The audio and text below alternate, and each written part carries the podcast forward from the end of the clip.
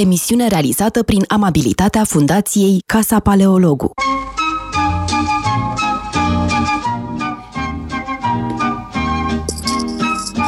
Începem! Bună ziua! Bine v-am uh, regăsit la emisiunea noastră de marți, la Metope. Uh, evident, ca de obicei, l-am alături de mine, mă rog, alături de mine, uh, prin distanță, la distanță, pe Răzvan Ioan. Și am, avem ca invitat pentru discuția de astăzi pe Șerban Filip Cioculescu, Uh, care este cercetător uh, în domeniul uh, studiilor de securitate, este, aș spune, un specialist în geopolitică și în relații internaționale. Și autorul unei cărți despre China, publicat anul trecut, acum puțin mai mult de un an, la începutul anului 2019, una dintre puținele cărți apărute în România despre China contemporană și despre transformarea Uh, Chinei în uh, ultimii ani, sub uh, conducerea lui Xi Jinping. Și pentru că uh, epicentrul pandemiei de coronavirus e China, mai exact Wuhan, ne-am gândit să-l invităm pe Șerban Filip Cioculescu pentru a vorbi de dimensiunea geopolitică a crizei actuale. Și vedem cu toții că între Statele Unite și China se desfășoară un adevărat război al uh, declarațiilor. Um, am văzut cu toții o serie de uh, declarații făcute de Trump, uh, dar făcute și de oficiali chinezi. Sunt convins că Șerban Cioculescu a ținut o, um, mă rog, o evidență mai clară a acestor, mai completă a acestor declarații. Uh, ce a spus uh, fiecare dintr-o parte și din alta și aș vrea să înțelegem mai bine uh, logica acestui război al declarațiilor între Statele Unite și China. Mulțumesc frumos pentru invitație. Îmi face multă plăcere să fiu aici cu domniile voastre. Ce pot spune despre situația actuală? Așa cum ai spus, este de fapt un război al narațiunilor.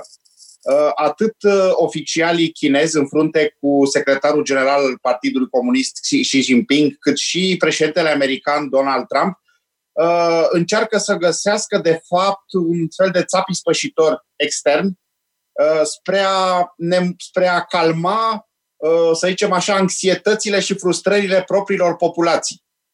Fiecare încearcă să arate că vina a, a venit din exterior, că nu îi se poate lui atribui uh, grosul responsabilității și din punct de vedere, să zicem așa, psihologic, îi înțeleg cumva. Uh, să-i luăm pe rând. Uh, Xi Jinping conduce cu mână de fier uh, un stat, China, care pe hârtie încă e marxist, încă e comunist. Uh, de când s-a instalat ca președinte secretar general, uh, acest domn Xi Jinping a strâns șurubul, de fapt. A redus și mai mult drepturile firave, câte erau ale, să zicem, societății civile, a Uh, a arestat și a marginalizat oponenți, uh, a reușit să impună ca unic stăpân al țării, între ghilimele stăpân. Uh, ceilalți sunt șapte membri în comitetul permanent al biroului politic al Partidului Comunist Chinez. Ceilalți, practic, sunt o putere, să zicem așa, mai mult simbolică. Iar scopul lui este să asigure între ghilimele, marea rejuvenare a națiunii chineze, așa numitul Chinese Dream, visul chinezesc. Deci, la orizontul anului 2050, o nație puternică, dezvoltată, armonioasă, da, nu folosește termenul hegemonie mondială, dar probabil că la asta se gândește până la urmă. Națiunea dominantă, în primul rând cultural, civilizațional, dar și economic. Ei, acum, în condițiile în care China este acuzată uh, parțial cu dreptate, da? că a, a manevrat foarte prost începuturile pandemiei, a, a neglijat să spună Uh, comunității internaționale cât de periculoasă e această boală. Uh, China e acuzată, trebuie să se apere, e cu spatele la zid. Uh, dă foarte prost pentru imaginea politică a lui Xi Jinping și dă prost și economic, pentru că toate să nu uităm că s-a, s-a, s-a micșorat PIB-ul chinez deja cu vreo 6%. Peste 6%. Căderea ar putea fi Stai teribilă. Puțin, Șervan, dar creșterea economică a PIB-ului chinezesc era de peste 6%. Peste 6% în ultimii ani. Da, deci avem de a face cu o prăbușire spectaculoasă. Da, e cea mai mare prăbușire din anii 79, practic de când cu reformatorul Deng Xiaoping, să consideră că e cea mai spectaculoasă prăbușire și e începutul. Uh, e începutul. O să discutăm. Uh, s-ar putea ca mulți clienți ai Chinei să renunțe la anumite produse din China, să le producă fiecare la el acasă. Tocmai de teama repetării unor asemenea fenomene care să aducă în evidență partea negativă a globalizării. Fiecare probabil va încerca să delocalizeze o parte din producție pe teritoriul național. Există o tendință acum. E, ori el navighează în ape foarte tulburi și merge pe o punte îngustă. Pentru că dacă populația chineză uh, ajunge să fie frustrată, nemulțumită, explodează contractul social. Ori contractul social într-un stat uh, hibrid, cum e China, spun hibrid pentru că e marxist ca regim, marxist cu trăsături chinezești, dar e teoretic o economie de piață, da? e un hibrid. E, ăsta e contractul social. Voi, cetățenii chinezi, renunțați la libertate, oricum n-ați prea avut-o în decursul istoriei, asta le-ar spune dacă ar putea. În schimb, noi vă dăm prosperitate și siguranță. Uh, seamănă cu situația din Rusia, lui Putin. E, dacă cetățeanul nu mai are nici siguranță economică și ajunge și în mizerie, s-ar putea să-i spună conducătorului, te rog frumos, dăm ceva, ori libertatea, ori prosperitatea. Și atunci să poate repeta un fenomen precum Tiananmen, uriașa manifestație a studenților chinezi din anul 1989, pe care armata chineză a reprimat-o cu tancurile. Ori uh, există niște fermente de revoluție pe teritoriul chinez, Hong Kongul. Uh, să nu uităm că de vreo un an jumate, doi, tinerii din Hong Kong sunt pe stradă, manifestează cu ceva mai puțin din cauza virusului, dar tot să păstrează focare de revoltă. Ori dă foarte prost pentru Xi Jinping, care nu numai că n-a reușit să pună pumnul în gură sau să-i calmeze pe acei oameni care manifestează tocmai pentru libertate, dar riscă să cunoască țara agitații și atunci Da. Da, mai e un aspect uh, legat de natura regimului, uh, mai cu seamă în ultimii ani. Uh, fără să fiu un specialist în China, uh, îmi dau seama totuși că uh, puterea lui Xi Jinping se bazează și pe un fel de mit al infailibilității conducătorului. Uh, da. Ori, uh, când e clar că uh, conducătorul nu e infailibil, se poate produce o delegitimare a uh, leadership-ului, nu? Sigur că da. Uh, Xi Jinping, uh, de când a venit, de când e la putere, din anii 2012-2013, uh, a avut grijă de fapt să-și pregătească permanentizarea pe post. El la congresul care a avut loc acum de curând, mă rog, de curând, acum câțiva ani, în 2017, el ar fi trebuit să pregătească de fapt un nou lider care să îi succeadă în câțiva ani. E, faptul că nu a pregătit așa ceva, faptul că nu există o garnitură Uh, de oameni mai tineri decât el, să zicem undeva pe la 45-50 de ani, el fiind de mult peste 60 de ani, uh, și faptul că i s-a creat un cult al personalității. Uh, s-a umplut Beijingul de afișe, de imagini care amintesc de cultul lui Mao. Foarte mulți îl compară cu Mao în sensul că, știți că după, după moartea lui Mao și, mă rog, după ce a venit reformistul Deng Xiaoping, s-a ajuns la concluzia că niciun lider chinez nu mai trebuie să fie lider pe viață Practic s-a instaurat o cutumă cu 10 ani, da? 5 cu 5-10 ani de leadership, după care vin alții. E, ă, cum spui, Xi Jinping ă, pozează în omul providențial, în salvatorul nației. El e cel care aduce marea reîntinerire, marea reîmprospătare, creează o armonie, ă, națiunea devine dominantă, lucrurile merg pe roze. Ori acum, cum să zic eu, faptul că China e pusă la, la zid de foarte multe națiuni ale lumii, e acuzată că a gestiona prost Uh, ba chiar au apărut și teorii ale conspirației, cum că virusul ar fi scăpat dintr-un dintre cele două mari laboratoare de cercetare din Wuhan. Nu spune nimeni că i-au dat drumul special, da? Nimeni nu e atât de nebun să creadă că cineva ar putea elibera un killer virus. Ba, nu, nu, unii asta. spun, nu, nu, unii spun și unii asta. Spun, nu, nimeni credibil, vreau să zic nimeni credibil. Sigur da. că sunt fel de fel de Adică oameni. sunt, da. mă rog, tot felul de voci care spun tot felul de lucruri. Uh, teoriile conspirației sunt uh, în floare de alminte, Răzvan Ioan va ține un curs uh, despre gândire critică Uh, și uh, Răzvan l-a ținut de mai multe ori uh, la Casa Paleologu, numai că acum materialul a devenit extraordinar de bogat.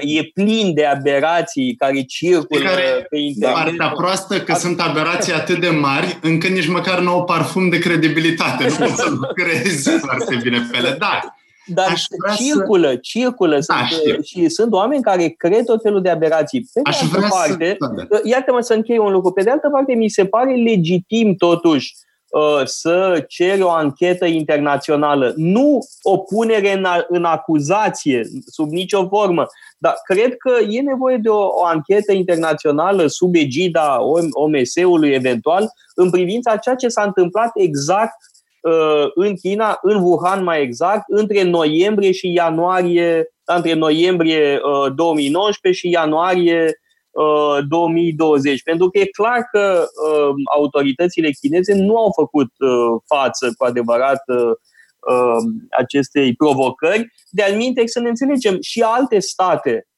uh, au subevaluat și alte guverne, alți uh, lideri. Cam toate, cam toate guvernele au subevaluat. Da, uh, Donald Trump a subevaluat, Boris Johnson a subevaluat, uh, guvernul italian, chiar și Macron a, sube, a subevaluat, deși da. era uh, avea, ar fi putut să învețe din experiențele altora.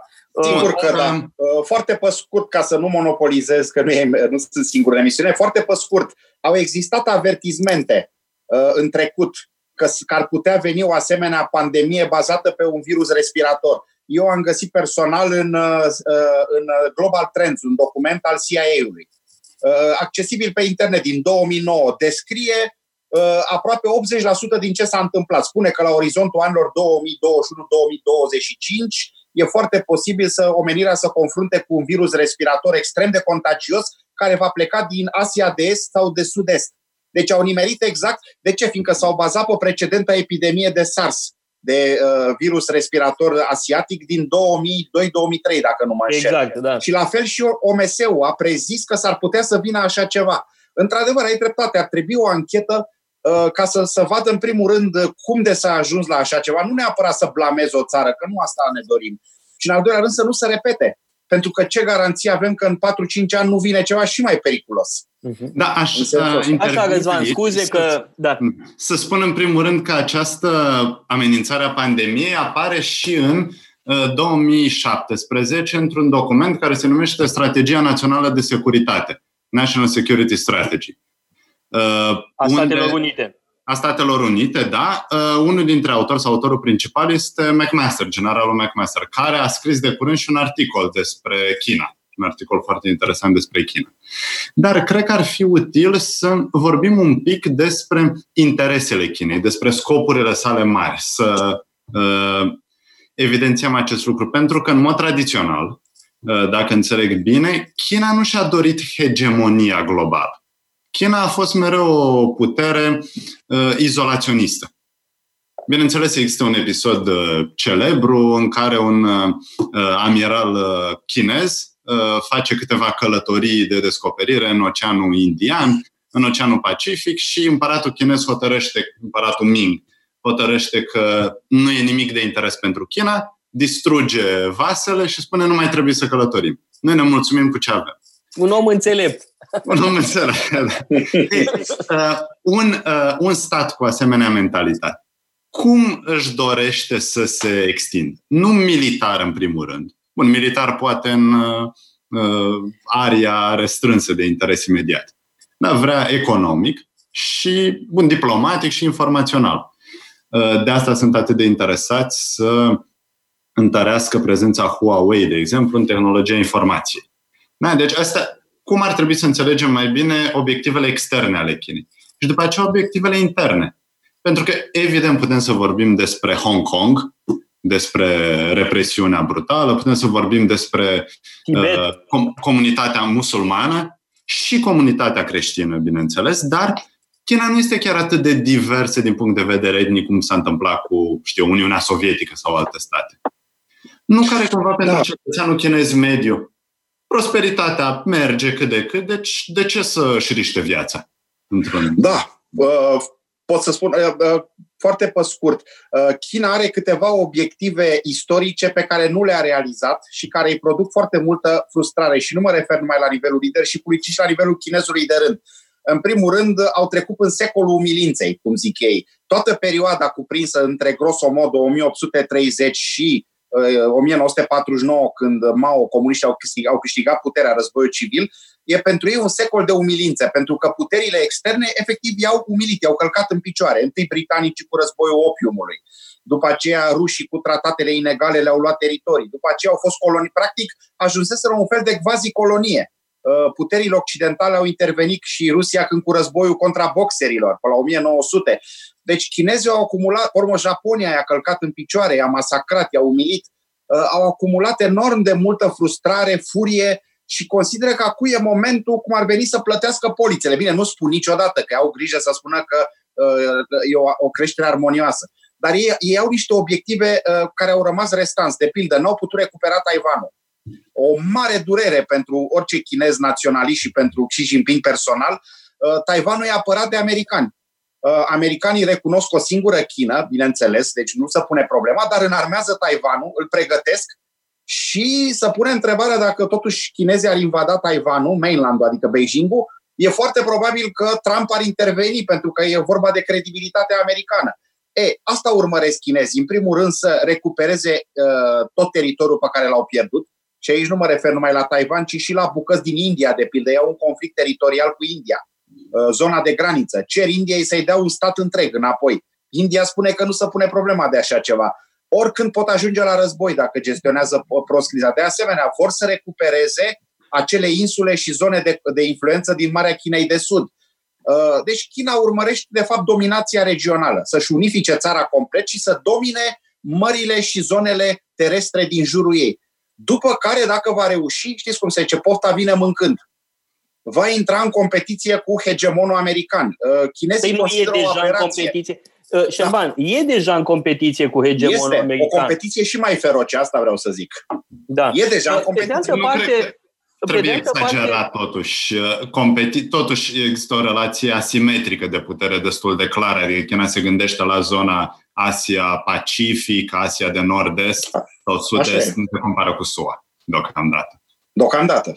Da. da, deocamdată. Însă, uh, uh, în legătură cu ce spunea Răzvan Ioan mai devreme, uh, da, sigur, există o tradiție de superbă izolare. N-aș spune izolaționism, ci de superbă izolare. Adică reprezentarea despre China că, reprezentarea chinezilor despre China că e centrul lumii, imperiul da. mijlocului, Uh, civilizația prin excelență e uh, China. Da? Este, dacă vreți, aria civilizației. Asta, sigur, e o reprezentare uh, tradițională, milenară deja, da? are deja da. niște milenii în spate și și-a dovedit în timp forța colosală, forța de regenerare uh, în timp.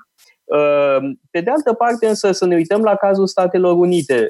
Statele Unite au început cu o filozofie de izolare, Uh, de, uh, mă gândesc la Farewell Address al lui George Washington, da? când spune să uh, ne ferim de războaiele din afară și mai cu seamă de Europa, da? să nu ne băgăm în prostiile din Europa, că nu e bine, noi de am plecat de acolo ca să scăpăm de uh, conflictele lor. După aia e doctrina Monroe în 1823. Dar și cum se face totuși trecerea de la doctrina Monroe la intervenționismul de mai târziu, uh, Woodrow Wilson și mai cu seamă uh, ce se întâmplă uh, începând cu Franklin Roosevelt, da? după al doilea război mondial. E o cu totul altă Americă.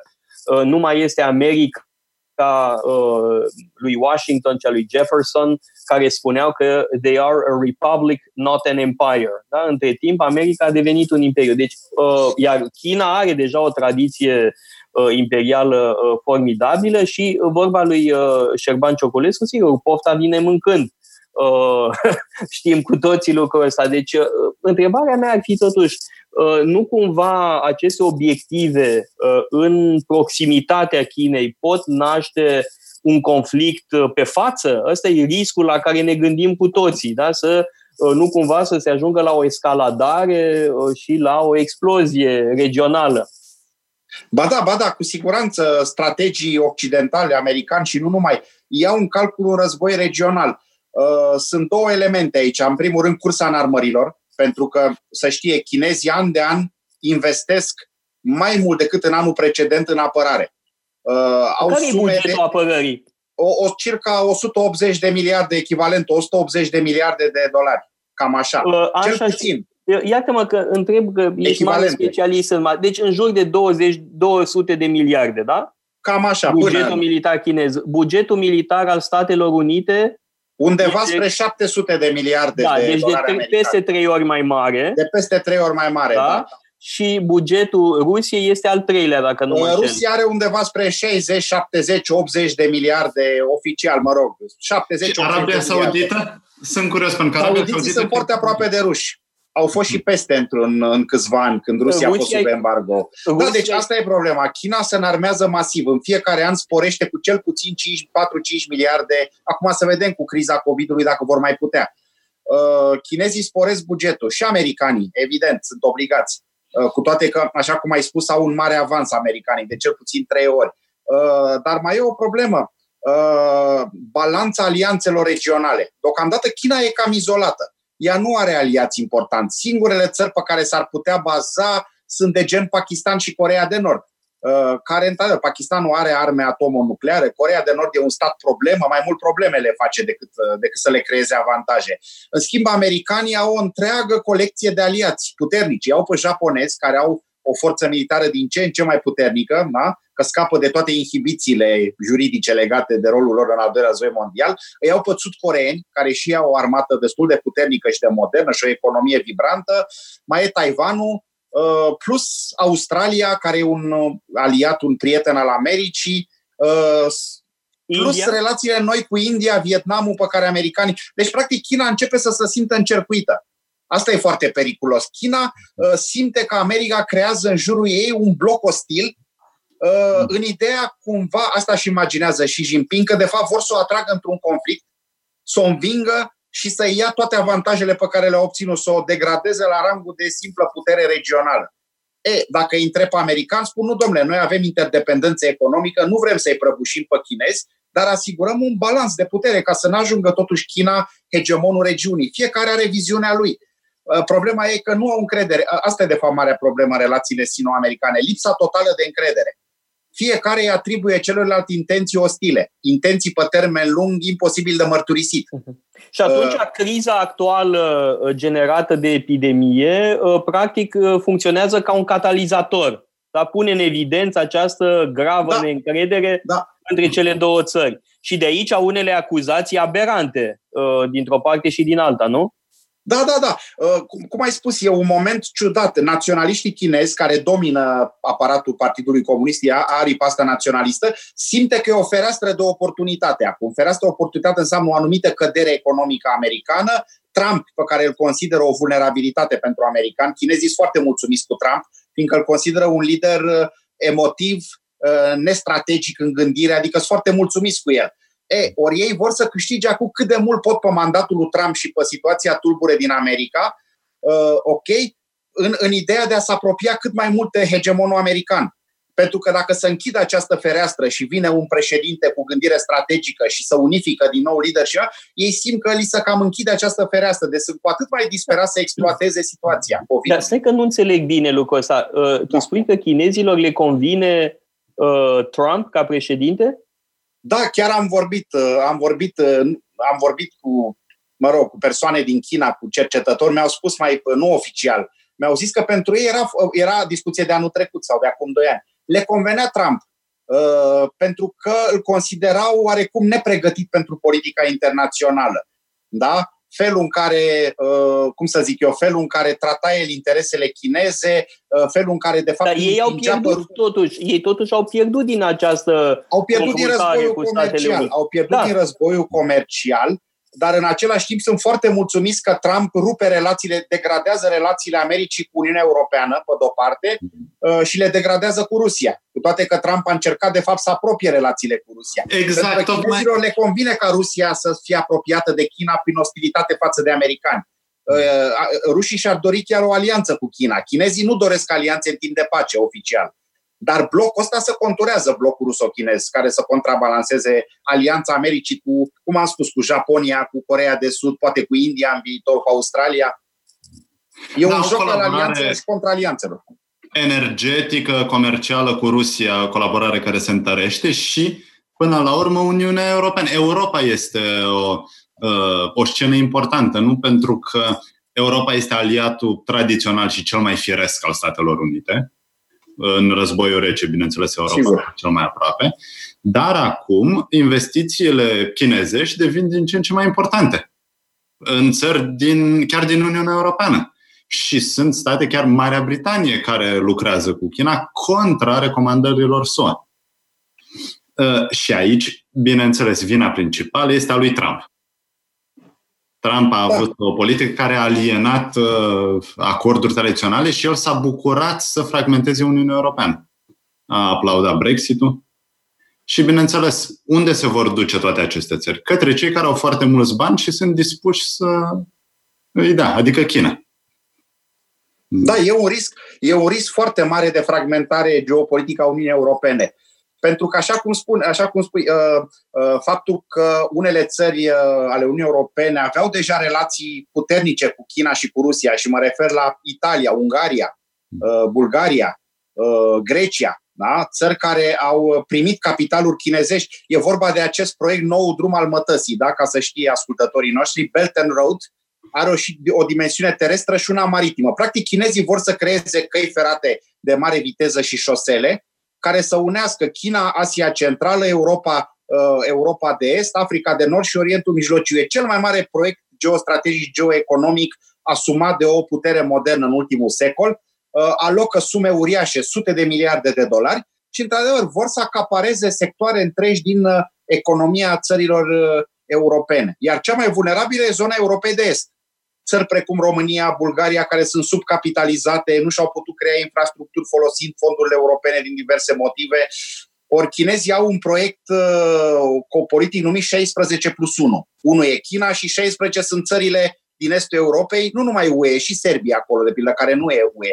Chinezii vor să atragă, să, să vină cu capitalul, să construiască, dar asta implică dependență. Adică țările care acceptă să le facă chinezii astfel de infrastructuri trebuie să fie conștiente, unul, că se îndatorează pe termen lung și doi, că intră în aria politică a Chinei. Ori China nu va ezita să plătească politicieni, să-și creeze lobby, să creeze rețele de spionaj, ca orice mare putere. Eu nu-i acuz neapărat, își vor urmări interese, dar trebuie să fim foarte atenți când gestionăm relațiile astea cu ei. Și atunci, am uh, următoarea întrebare, care poate părea cinică, dar în condițiile de față, n-ar fi bine să ne apropiem de Rusia tocmai pentru a încerca să contrabalansăm influența Chinei? Rusia, care nu este un pericol economic, de exemplu, este un pitic economic. Asta e un fel de pac cu diavolul, da? Cu rău cel da. Cum, cu adică, ce, da. ce ne-ar servi o apropiere bruscă de Rusia? Economic, ce că ne-ar da gaze ieftine? Mm, rușii n-au o economie modernă și sofisticată. PIB-ul lor e format mai ales din vânzarea de gaz, petrol și arme. Mă întreb ce ne-ar putea ajuta mai mult decât ne ajută Uniunea Europeană. Adică e o economie primitivă a Rusiei capitalistă controlată de stat. Atenție, de oligarhii lui Putin. Bine, și în China marile business-uri sunt controlate de afacerici legați de Partidul Comunist Chinez. Atenție, asta e foarte important. Uh, cele mai puternice firme, gen Huawei, de pildă, și altele, sunt controlate toate de oameni proveniți fie din armata chineză, fie din serviciile de informații, fie erudiți cu oameni din armată, din servicii și din Partidul Comunist. E un capitalist dirijat de stat în China, trebuie spus și acest Nu, nu, și nu trebuie uitat totuși că e un regim totalitar în esența lui. Uh, da. Că e un totalitarism uh, care dă dovadă de o flexibilitate uh, în materie economică, mă rog, remarcabilă. Da. Da? E, contrastul e foarte puternic cu Uniunea Sovietică da, Uniunea Sovietică în anii 70-80, dacă, unde rigiditatea uh, sistemului a făcut practic ca totul să se prăbușească. Uh, nu e cazul Chinei, cel puțin deocamdată, însă e totuși vorba de un regim totalitar uh, iar cei care vorbesc cu lejeritate despre colaborare economică trebuie să aibă în vedere acest lucru. Dacă e vorba de un regim totalitar, mult mai bine pus la punct, da? mult mai performant Deci cu atât mai periculos. Ce mi se pare amuzant, când am fost ultima dată în China și eu credeam că există un singur partid comunist, cel chinez. Mi-au spus că nu, că mai există câteva partidulețe, al agrarienilor, al tinerilor democrați. Evident că sunt pe hârtie, ca să arate lumii că e pluripartidist, dar da, de fapt n-au niciun fel de... Șerban, și noi, și noi aveam în România Frontul Democrației și Unității Socialiste. Corect. Iar în RDG exista un partid social ă, creștin-democrat, un partid exact. liberal. Dar bun, astea erau ă, partide controlate direct de ă, da. partid da, de, și de securitate.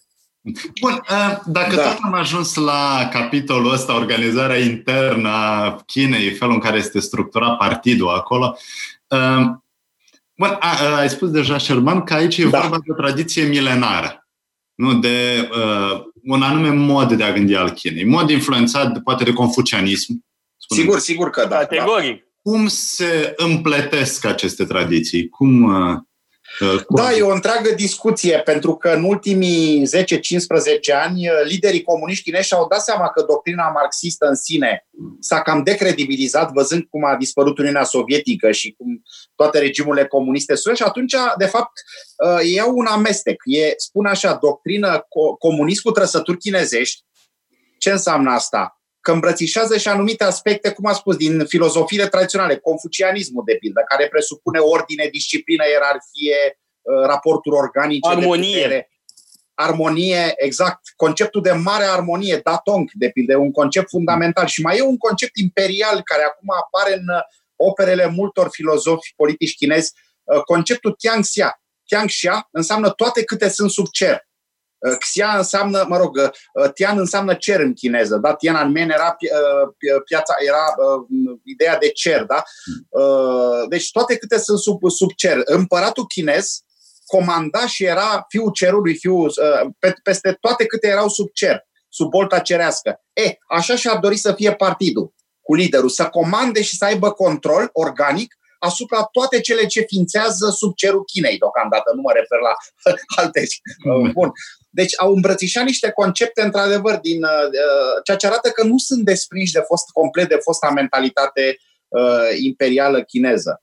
Acum vedeți că apar filme chinezești cu cumpărații, nu, nu-i mai prezintă în imagini totalmente negative cum era înainte, decadenți, corupți. Acum, într-un fel, se revalorizează și la nivel artistic trecutul imperial.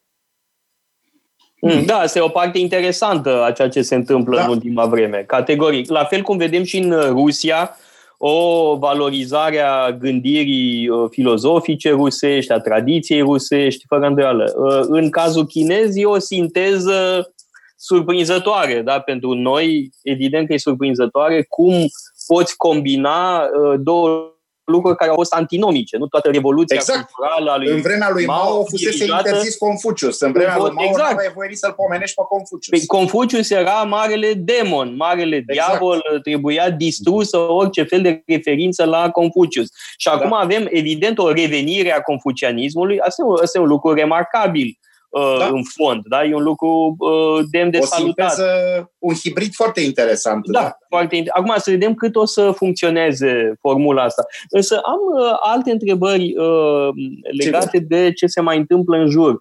Sunt tot felul de speculații zilele astea despre moartea uh, dementului din Corea de Nord. Uh, uh, ai vreo informație în acest sens? Uh, vreo sursă? Nu, nu, nu, nu atât la sursă mă gândesc, că bun, am citit cu toții în presă despre asta, dar poate există și uh, informații ceva mai uh, mă rog, la zi, poate că nu sunt încă la zi cu ce, s-a, ce se știe pe tema Toader, asta. Dacă spun că am o sursă personală în armata nord-coreană, cred că în secunda 2 vine un ofițer SRI la ușa mea, deci nu voi spune. Nu, din, din ce am citit și eu în presă, sunt mai multe ipoteze. O ipoteză ar fi că ar fi fost operat și că nu a reușit operația și în stare vegetativă. Japonezii au lansat primii această Da, teorie. am citit asta, da. Alta ar fi că se teme de COVID surse din Corea de Sud în dimineața asta spun că fiindu-i foarte frică de virus, pentru că oficial nu există niciun caz în Corea de Nord, dar noi știm de fapt că pentru există, că da. uh, s-au văzut pe satelit, da? cimitire în expansiune, în fine, unități militare care și-au cam întrerupt activitatea și se presupune că sunt mii și mii de cazuri, se presupune că a scăpat de sub control uh, pandemia și atunci s-ar răspunde undeva și mai e și teoria că a murit pur și simplu și ca orice regim, ce, moartea lui Stalin n-a fost anunțată imediat, din câte țin minte, nici măcar țărilor frățești, a trecut câteva zile.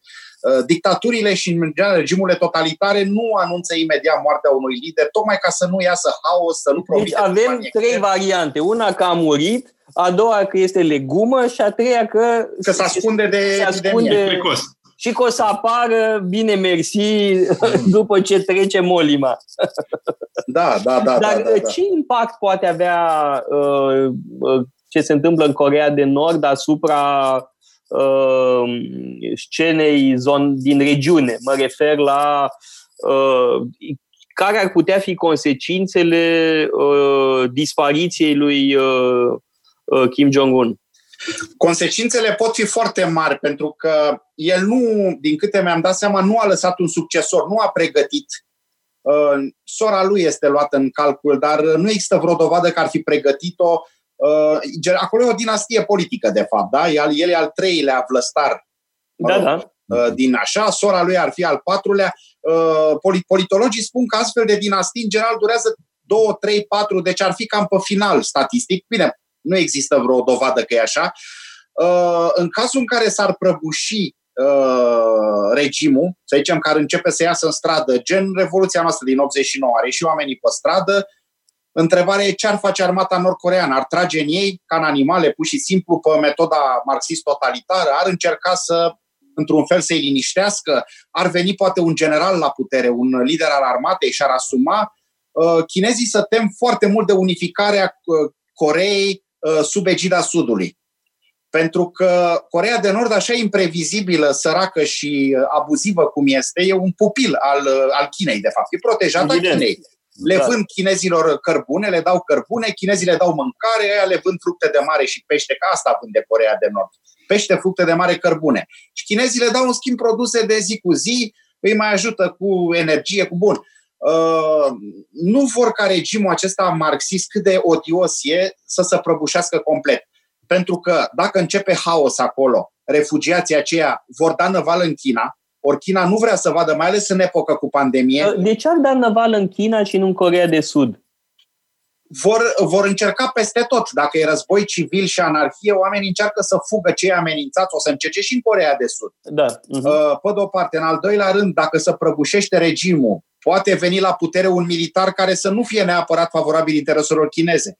Iar în al treilea rând, o unificare sub egida Coreei de Sud înseamnă că, de fapt, China pierde accesul geopolitic la acea zonă pe care o, teoretic ar putea o controla prin Corea de Nord. Da? Ieșirea aceea pivotală la uh, zona de graniță. Da? Bun, și atunci cu Rusia, de pildă, și atunci nu, nu, nu doresc să scape evenimentele din mână chinezii. Asta e clar. O Coree mare unificată e mai probabil să fie apropiată de America în viitor. Da, într-adevăr. Uh-huh. Așa ne gândim. O... Da.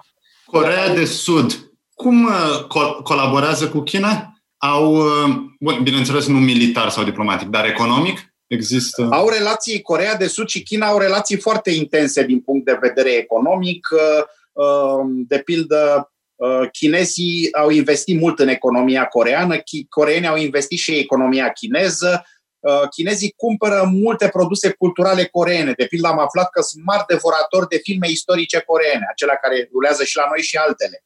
De asemenea, cumpără jocuri, muzică. Uh, sunt mari cumpărători.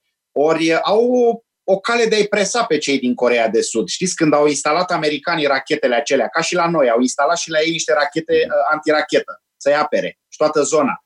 China s-a supărat, a zis, i-au întrebat pe președintele Moon în Corea de Sud de ce ați permis americanilor. Păi uite că avem un angajament de securitate, i-au pedepsit. Un an, doi, trei n-au mai cumpărat acele produse și au lovit foarte tare în industria producătoare de filme și muzică din Corea de Sud. Deci coreenii să tem să-i provoace pe chinezi, mă refer la Corea de Sud, să nu sufere economic. Deci legături economice sunt strânse. E, politic nu prea, pentru că Corea de Sud e în tabăra americană. E clar, China știe clar că nu poate schimba rapid, în niciun caz, chestia asta. Dar și aici e o problemă foarte serioasă între americani și Corea de Sud. Uh, Donald Trump le cere foarte mulți bani celor din Corea de Sud ca să mențină trupele la ei în țară. Uh, nu știu sumele exacte, dar le-a cerut o sumă uriașă, uriașă, de, de ordinul a miliarde, de unde înainte le cerea sute de milioane, spunând dacă vreți soldați americani să vă apere de China și de Corea de Nord, plătiți. Ori suma e uriașă. Coreenii n-au vrut să dea, au vrut să dea, să zicem, dublu decât dădeau. Și ce au făcut americanii? I-au băgat în șomaj tehnic pe toți angajații coreeni care lucrau în baze americane. Oamenii nu primesc acum decât ajutor de șomaj de la statul corean.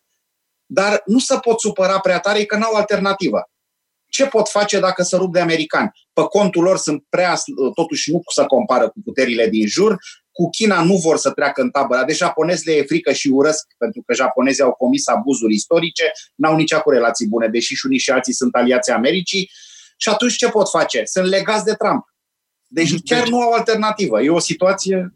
Deci Corea, uh, coreenilor le este mai frică de japonezi decât de chinezi? Sau istoric vorbind? E sau greu mai... de zis. Uh, simt o stare de ură față, față de ei și pentru că uh, s-au purtat foarte urât în al doilea război mondial. E acel dosar al femeilor, cum să numeau, uh, nu, să nu zic femei ușoare, că le ar însemna să nu le respect memoria, uh, comfort women era în limba engleză. Acele femei luate cu forța de armata japoneză și transformate în prostituate de război, de front.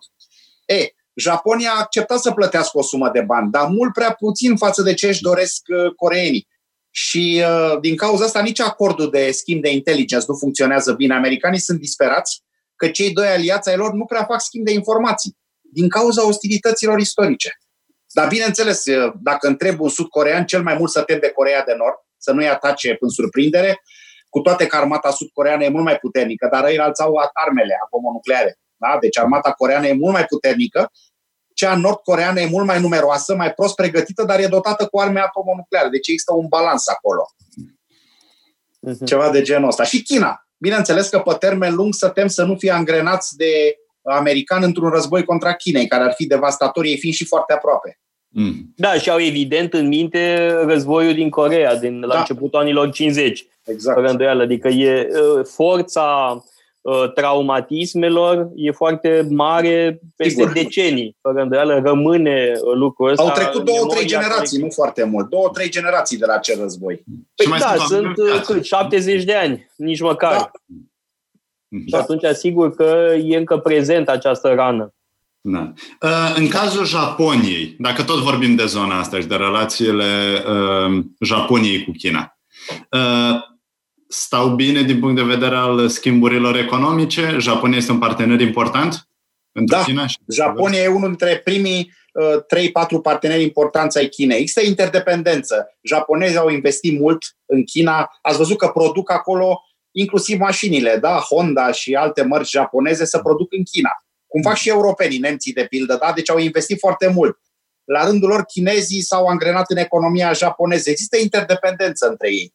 Uh, foarte multe afaceri comune, business-uri, investiții. Deci în cazul în care conflictul s-ar acutiza, uh, și-ar face rău unii altora din punct de vedere economic. Și China ar suferi și Japonia. Dar iarăși, populațiile sunt uh, preponderent ostile, mai ales chinezii. Chinezii, la nivel de masă, vreau să zic, nu-i pot ierta pe japonezi nici acum pentru atrocitățile comise în mai multe orașe japoneze în timpul invaziei, în anii 30-40, mhm. da? Mhm. Celebru masacru de la cum se numea, nu din Nanking. uh, am un lapsus, masacru din Nanking, nu? Parcă Nanking, așa era. Da. da. Când au murit 300 de mii de chinezi în câteva zile. E îngrozitor. Nici noi nu i-am fiertat dacă eram în sit. E, și uh, intervine și faptul că îi percep ca fiind un fel de aliați cai troieni ai americanilor. Da? Mm-hmm. Și atunci, automat, îi consideră potențial adversar. Nu am niciun dubiu că în planificarea strategică a armatei chineze, Japonia e văzută ca un potențial adversar care trebuie anihilat în caz de război. Cu toate că economic ar fi devastator pentru toți. Dar dacă se ajunge la un conflict, economicul scade imediat sub strategic ca, ca însemnătate. Așa se întâmplă în toate războaiele. Da. Sperăm că nu. Sperăm să prevaleze rațiunea. Cu alte cuvinte, nu-i vom avea pe liberali, pe cei care își doresc ordine liberală la butoane, ci pe realiști, pe cei care se uită la putere, la uh, forțe armate. Da, și eu mi-aș fi dorit o lume mai liberală decât acum la nivel internațional, dar începând cu 2014, de când Rusia a anexat Crimea și s-a dezlănțuit toată această uh, luptă hibridă între Rusia și Occident, pe urmă ridicarea lui Xi Jinping și transformarea Chinei într-un actor tot mai asertiv pe plan mondial, într-adevăr, se pare că ordinea realistă e acum cea care prevalează. Feeling-ul ăsta e că marile puteri au reluat competiția într-un mod cu atât mai periculos cu cât sunt interdependente. Vedeți că în primul și al doilea război mondial, în primul mai era un nivel de interdependență. Spunem că Germania și Marea Britanie da, făceau comerț cu oțel, cu diverse bunuri, erau anumite inter. În al doilea nu prea mai era. E, acum suntem interdependenți. Dacă începem războiul, ne sabotăm și interesele economice. Înainte de primul război mondial, ar zice unii istorici că eram foarte interdependenți. Bun, mă gândesc la un da. istoric, un profil uh, public uh, foarte... Niall Ferguson, parcă. Niall Ferguson, da, exact. Da, între 1870 și 1914 a fost un val de globalizare și de integrare uh, nemaipomenit pentru epoca respectivă. Și imigrație foarte mare. Un da. număr foarte mare de imigranți în SUA, spre exemplu. Da. Hmm.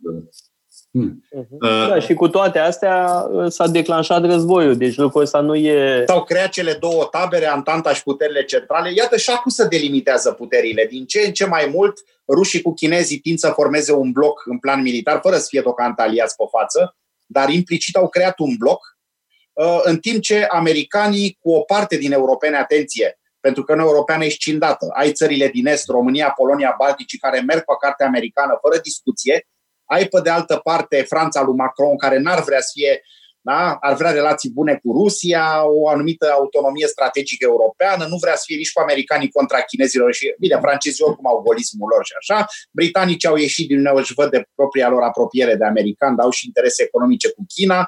Deci pentru cele mai multe țări europene nu e foarte clar ce ar face acum, în cazul în care ar izbucni un conflict, pentru că au interese și față de unii și față de alții. La noi aici, în Est, ar fi mai simplu, am merge cu americani, e clar. N-am niciun dubiu că cel țin cu actuala conducere a României și nu numai că oricum la noi e un subiect suprapartinic, da, apropierea de americani, avem parteneriatul strategic cu ei. Na, asta e situația acum. Hmm. Da, Bun. aș vrea să. Uh, mai e ceva pe tema asta legat de conflict. Aș vrea să revenim la Xi Jinping. Uh, da. Dacă uh, e totuși ciudată ascensiunea acestui Uh, personaj, pentru că mă gândesc, sigur, cultul personalității a lui Mao, așa teribil cum era, se baza pe niște fapte ieșite din comun. Mao Zedong era oricum era o figură ieșită din comun. Da? Era marele lider uh, cu uh, încă din anii 20-30, da, se își stabilise autoritatea, gânditorul, autorul atâtor cărți uh, de filozofie marxist-leninistă, despre practică, despre contradicție, despre justa soluționare a contradicțiilor în sânul poporului, contribuții majore la Bă, Ești un atent uh, cititor al uh, Nu, am citit parte dintre cărțile lui, de altfel sunt interesante, adică e mai interesant decât Stalin din punct de vedere A, teoretic. e mai da. complex, da. Despre practică, despre contradicție, sunt cărți, mă rog, care Uh, partea proastă e că au o aplicabilitate practică. Aia e partea urâtă. Însă nu înțeleg totuși în cazul uh, lui Xi Jinping cum de se explică această um, transformare a lui într-un fel de lider infailibil. Adică pe ce se bazează? La Stalin și la uh, Mao înțeleg. Da? Aveau un trecut revoluționar, uh, uh, bun, erau ieșiți din comun în rău, de acord, dar ieșiți din comun. Pe când Xi Jinping pare un birocrat uh, destul de anost, uh, cenușiu, uh, care nu iese în evidență uh, în vreun fel. Da? Deng Xiaoping era mult mai uh, vivace. Da? Deng da. Xiaoping era, mă rog, era sparkling, da? era avea haz, spunea că avea formule care îți rămâneau în minte cu pisica și cu ă, dacă da. ce contează culoarea pisicii, contează să prindă șoare și sunt formule foarte și din câte știu, nici n-a vrut să fie secretar general al Partidului Comunist. Exact. A lăsat da. pe alții. El a condus fiind Comisia cel mai militară. Exact, da. da. Adică era platonic. Deci adică nu doar puterea, alții au dat-o. Totuși, cum se explică? E ceva ce nu înțeleg în cultul personalității lui Xi Jinping, ce, e ceva ce nu înțeleg, da? pentru că nu are aura asta de uh, lider excepțional uh, pe care o avea Mao Zedong, pe care o avea Stalin, uh, pe care au avut-o diferite figuri de genul ăsta. Totuși, cum se explică? Și bun, sigur, noi l-am avut pe Ceaușescu, la noi era de un ridicol total, da? că era prostul satului transformat în geniul Carpaților.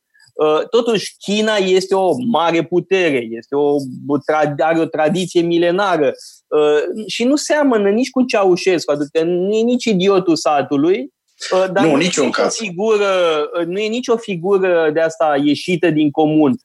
Și cu toate astea ai această ascensiune a unui birocrat destul de cenușiu. Cum se explică? Da, într-adevăr, Xi Jinping nu e carismatic. E birocratul, politicianul care și-a urmat, să zicem așa, ascensiunea cu foarte mare grijă, a evitat pașii greșiți. Părerea mea e că a reușit foarte bine să se poziționeze. Mi-aduce aminte de lupta lui Stalin, da? În diversele angrenaje până când Stalin și-a eliminat toți adversarii. Bine, nu se pune problema chiar cu aceeași violență, dar uh, Xi Jinping, uh, fiind membru în uh, comitetul permanent al uh, Comitetului Central al, biroului, al Partidului Comunist Chinez, uh, treptat a reușit să-și elimine adversarii. Uh, și-a eliminat adversarii prin diverse metode, da? Unii au fost acuzați de trădare, alții de corupție. Asta, de e, o mare problemă, da, da, da. asta e o mare problemă recunoscută oficial. Au foarte mulți corupți în Partidul Comunist. Înainte îi mai condamnau la moarte, apoi îi condamnă la pușcărie. Uh, au scenat, au făcut, în fine, eu nu zic că unii au fost vinovați din oamenii aia, dar altora li s-au scenat. Până când treptat și-a eliminat adversarii mai carismatici, mai inteligenți, mai bine poziționați decât el, s-a înconjurat de oameni obedienți, foarte clar aici, și a, a reușit să nu mai fie contestat din interior. Toți cei care l-ar fi putut contesta, fie nu mai sunt, fie sunt marginali, uh, fie au fost trimiși la munca de jos. Uh, în felul ăsta se explică că altfel, așa cum spui, el nu e genial până nimic. Uh, acum, e adevărat că în 2017 o parte din doctrina lui a fost inclusă în, în Constituția Constituție, da. țării, i s-a făcut această cinste, dar e clar că el a pistonat în sensul ăsta.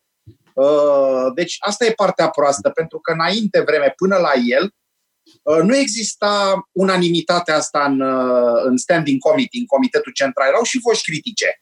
Da? Mă refer la președinții de dinainte, la Jean Zemin și la ceilalți. E, acum se remarcă că au dispărut vocile critice, au fost strangulate într-un fel la figurat sau la propriu.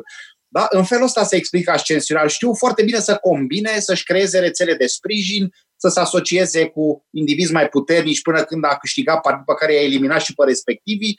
E un uh, animal politic de prim ordin. Asta e explicația. E un carnasier. Și un alergător de cursă lungă. Și un om cu, exact, foarte tenace. Eu sunt sigur că a avut scopurile astea de din mult dinainte de a ajunge. Pur și simplu și-a urmărit.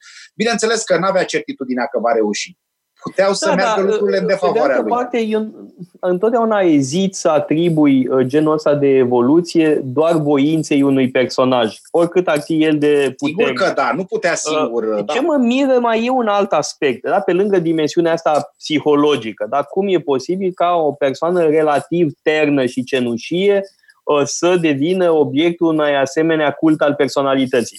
Pentru că, repet, Mao și Stalin uh, aveau, mă rog, latura lor de bandiți, de uh, rebeli, de, mă rog, uh, teoreticieni, de, de șarlatani totodată, da? Războinici. Uh, războinici. Uh, dar mai e un alt aspect. Uh, mult, și eu mă așteptam, recunosc, nefiind un specialist deloc în chestiuni chinezești, m-a, m-a interesat să citesc despre China, dar nu pot să spun că uh, sunt un specialist cum ești tu. Uh, și uh, m-aș fi așteptat ca uh, regimul să evolueze către mai mult pragmatism uh, și către o dezideologizare, da? o, o înlocuire treptată a uh, marxism-leninismului cu confucianism, să zicem, da? către o, o, o evoluție a ideologiei uh, oficiale către mai puțin comunism, da? către mai uh, puțin uh, marxism. Ori, uh, ce am impresia că se întâmplă în ultimii ani este tocmai o reideologizare a regimului. E adevărat că e o reideologizare uh, uh, hibridă, așa cum ai spus și tu, da? pentru că are, uh, afirmă foarte clar preeminența comunismului. Mi se pare că e mai categoric acum regimul în privința naturii comuniste a sistemului. Pe de altă parte, într-adevăr, încorporând și elemente confuceene, integrând respectul față de tradiția milenară a Imperiului chinez. Sigur, e o sinteză, așa cum spuneam mai devreme, o sinteză fără îndoială foarte interesantă, dar totuși regimul a devenit, din punct de vedere ideologic, ceva mai rigid decât era în urmă cu 10 ani sau cu 20 de ani. Văzut așa de departe, repet, nu, a, nu am o competență da. specială în domeniu. Da, într-adevăr, uh, ce ai spus tu e, e perfect adevărat. Uh, cel puțin președinții americani de după războiul rece, de, uh, începând mai ales cu Bill Clinton, toți și-au imaginat că dacă China va fi primită în sistemul economic global capitalist, se va deschide cu vremea și în plan politic. Asta era scenariul, da? Primim o China care are economie de piață, dar e totalitară, mă rog, e condusă în stil totalitar, dar cu vremea, nu teoria lui Fukuyama, cu vremea China va accepta și ea valul de democrație ca fiind o fatalitate și se va... E, orice constatăm că în ultimii ani, cel puțin de când e Xi Jinping, dar tendința e mai veche, de fapt, uh, regimul devine mai represiv, mai autoritarist, uh, controlează și mai dur viața oamenilor. Nu uitați că în China au apărut sisteme fantastice de recunoaștere facială, oculară. Deci, practic, vor să știe Uh, pe care acum le folosesc și lupta împotriva virusului, să vadă unde sunt oamenii cu temperatură, ăia care au, eu știu, pupila inflamată, etc., etc. Noi în Europa suntem oripilați, că putem și supravegheați cu telefonul mobil și la ei e frecvent. Uh, introducerea tehnologiei, a telefonului mobil, a internetului, uh, servește unui scop uh, atât economic, practic, și unui represiv. Da, Guvernul e tot mai represiv. Vreau să întreb ceva. Deci, în China m-ar obliga să îmi schimb telefonul nu, dar n-ai putea folosi Facebook. Au propria lor rețea, e interzis, Aha. nici nu ai acces, nu se, nu se accesează Facebook. Bine, cu telefonul ăsta, Toader, nu e nicio grijă. Oricum nu folosești da, Facebook. Da, tu e controlat. Deci regimul strânge șurubul. E un regim tot mai represiv. Uh, care ar fi explicațiile? Pe de-o parte, uh, se combină succesul economic foarte mare, pentru că ei au avut până de curând creștere de 9-10%, exact, acum au da. mai scăzut în ultimii ani. În al doilea rând, uh, Uh, imaginea tot mai bună pe care au în exterior, creșterea puterii armatei, uh, dorința lui Xi Jinping de a edifica o Chină uh, care să fie number one în lume în anul 2050 și a, iată și-a stabilit un orizont de timp. Chinezii de obicei nu prea sunt presați de timp. Spre deosebire de occidental, de americani, de europeni, chinezii judecă pe sute de ani. E, omul ăsta a dat un termen, 2050. Acum se întâmplă lucruri care îi contrazic planul. Revolta tinerilor din Hong Kong, de pildă. Taiwanul, care nu acceptă sub nicio formă, a câștigat din nou președinta care se opune unificării în Taiwan. Uh, americanii care înarmează națiunile care pot contracara China. Mă refer la India, mă refer la Vietnam, la Filipine și nu numai Japonia, Taiwan. Uh, deci Xi Jinping simte că are o fereastră de oportunitate, o anumită scădere economică și geopolitică a Americii cuplată cu anumite aspecte, cum ar fi faptul că Trump nu e foarte bun pe strategii și nu e un gânditor pe termen lung, dar pe de altă parte se confruntă cu probleme interne, contestare, scădere economică, uh, colaps, cum să zic eu, scleroză birocratică, da? lucrurile nu merg foarte bine în, în modul de administrare a țării. Și atunci uh, Xi Jinping, de fapt, forțează simte că are o fereastră de oportunitate, se bazează și pe sentimentul acela de naționalism rănit al unei mari părți secolul umilințelor de care vorbeam. Să știți că tinerii chinezi sunt foarte naționaliști. Uh, au fost manifestații contra Japoniei, de pildă, unde ieșeau spontan sute de mii de oameni, iar Partidul Comunist Chinez, care în general nu vrea să iasă oameni în stradă că devin incontrolabili, nici nu putea să, să le zică stați în casă că da, Japonia da, e un stat bun și de ce să ieși. Sute de mii de oameni e foarte puțin în China. E puțin, e, am dat eu o cifră. E ca, dar, ca cum ar fi la câteva zeci. Da? care, care, e frica? Care e frica lui Xi Jinping? Nu cumva acest naționalist să se întoarcă împotriva lui și a elitelor. Vă mai zic un element. Armata chineză se numește People Liberation Army, Armata de Eliberare a Poporului da. Ea are două scopuri. Are apărarea de inamici extern și al doilea nemărturisit, apărarea liderilor și membrilor Partidului Comunist contra unei revolte populare. Este o armată făcută să apere conducerea dacă izbucnește o mare revoltă precum cea din Tiananmen din 89. Atenție, există și o miliție, există și o poliție populară, dar armata ține rolul principal în cazul în care iese o rebeliune stradală, de pildă, o mare manifestație scăpată de sub control. Toate scenariile astea îi umblă în cap plus oportunitatea fantastică de a cuceri economic Europa prin uh, nou nou drum al mătăsii, care probabil că îi, îi provoacă o adevărată frison de plăcere când se gândește. Uh, mai Îmi devreme- imaginez, na, nu. Mai devreme mă gândeam la un banc de pe vremea lui Ceaușescu. Da? Când s-a dus Ceaușescu în uh, China în anii 70 și a fost foarte impresionat de tot ce a văzut acolo. I-a plăcut grozav să vadă milioane de oameni în stradă, toți îmbrăcați la fel, toți cu cărticica lui Mao. Era entuziast Ceaușescu al nostru și uh, în discuția cu Mao, care era deja bătrân, avea peste 70 de ani, Ceaușescu își exprimă admirația, entuziasmul, așa ca un discipol care vorbește cu maestru și îl întreabă uh, pe Mao, aș avea totuși o nedumerire. Uh, Aveți cumva elemente reacționare, uh, oameni care sunt împotriva progresului și a socialismului? Și Mao, așa foarte blazat, spune, da, da, da, dar e cu totul nesemnificativ. Sunt vreo 20 de milioane. Și Ceaușescu, ca la noi, ca la noi. Era un banc faimos din anii 70. Dar de altfel e interesant de văzut uh, cum uh, anumite bancuri au apărut în anumite momente. Da? Asta era un banc din anii 70 uh, cu întâlnirea dintre Ceaușescu și, și Mao. Eu știam unul pe granița, știi că a fost un război pe graniță între Uniunea Sovietică și Sigur că da, la China. sfârșitul anilor 60. La sfârșitul anilor 60, așa. Și era următorul banc, că să uită, să uită ofițerul chinez și vede că venea armata roșie și îi zice, tovarășe, trebuie să luăm măsuri că să apropie o unitate a armatei roșii sovietice și el întreabă cam cât sunt. Păi ce sunt vreo 30 de mii, ce să faci? Aia, nu faceți nimic, așteptați. Formă, tovarășe, sunt mai aproape, sunt vreo 100 de mii, ce faci? Nimic. Tovarășe, că e lată treaba, e o armată întreagă. Ce bun, să vină membrii familiei Chang. Asta era glumă. ok, asta apropo de Asta nu prolificitatea. știam, da. E țara cu cei mai mulți locuitori de pe glob. Sunt mândri și din acest uh, aspect. Un miliard 300 și ceva spre 400 de milioane. Numai India uh, rivalizează. Ei, Mm. când ai un trecut imperial, o forță economică fantastică, o armată în plină ascensiune și mai ai și o bază demografică de peste un miliard, evident că ai idei de mărire. Evident că nu suporți ca americanii să facă jocurile în zona ta. Întrebarea ar fi ce caută americanii în Taiwan, în Corea, ce caută să-i ajute pe vietnamezi, de ce colaborează cu India.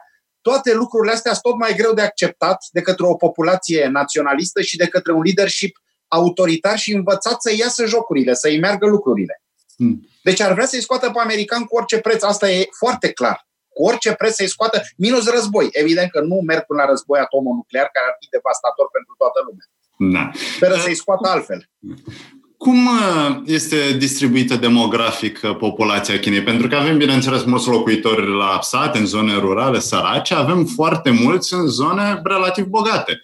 Bun, Beijing, Shanghai, acum în Wuhan, că Da. tot am văzut uh, la știri, pare un oraș SF. Ei, Imens au e. aceeași, au aceeași uh, viziune, același mod de a vedea lucrurile, populațiile astea? Da, e o bună întrebare. În primul rând, China e compusă din vreo 50 de grupuri etnoreligioase. Uh, Faptul că limba oficială e manciuriana, da, Putonghua, uh, e doar un aspect. De fapt, sunt 50 de dialecte pe care chinezii de obicei mai știu unul, două, să zicem, pe lângă limba oficială, unii dintre ei. Am întrebat și eu cum să înțeleg, în scris. Deci dacă tu, dacă tu ești chinez din Beijing și vorbești limba manciuriană oficială și te întâlnești cu un chinez din Canton, din așa, Shandong, uh, și nu înțelegi, ori vorbiți în engleză amândoi, ori îl pui să scrie. În momentul în care îl pui să scrie, scrierea e comună.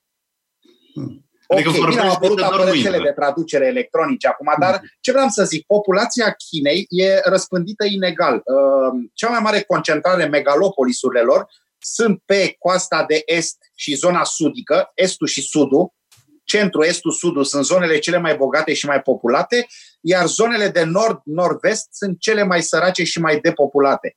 Inclusiv Xinjiang, zona cu uigurii, unde sunt acea populație musulmană central-tiurcică, care nu mai vrea să fie sub autoritate chineză, uh, zona cea mai săracă și mai slab populată. Mongolia, da? Chinezii au și ei o Mongolia a lor. O parte din tot așa slab populată, săracă.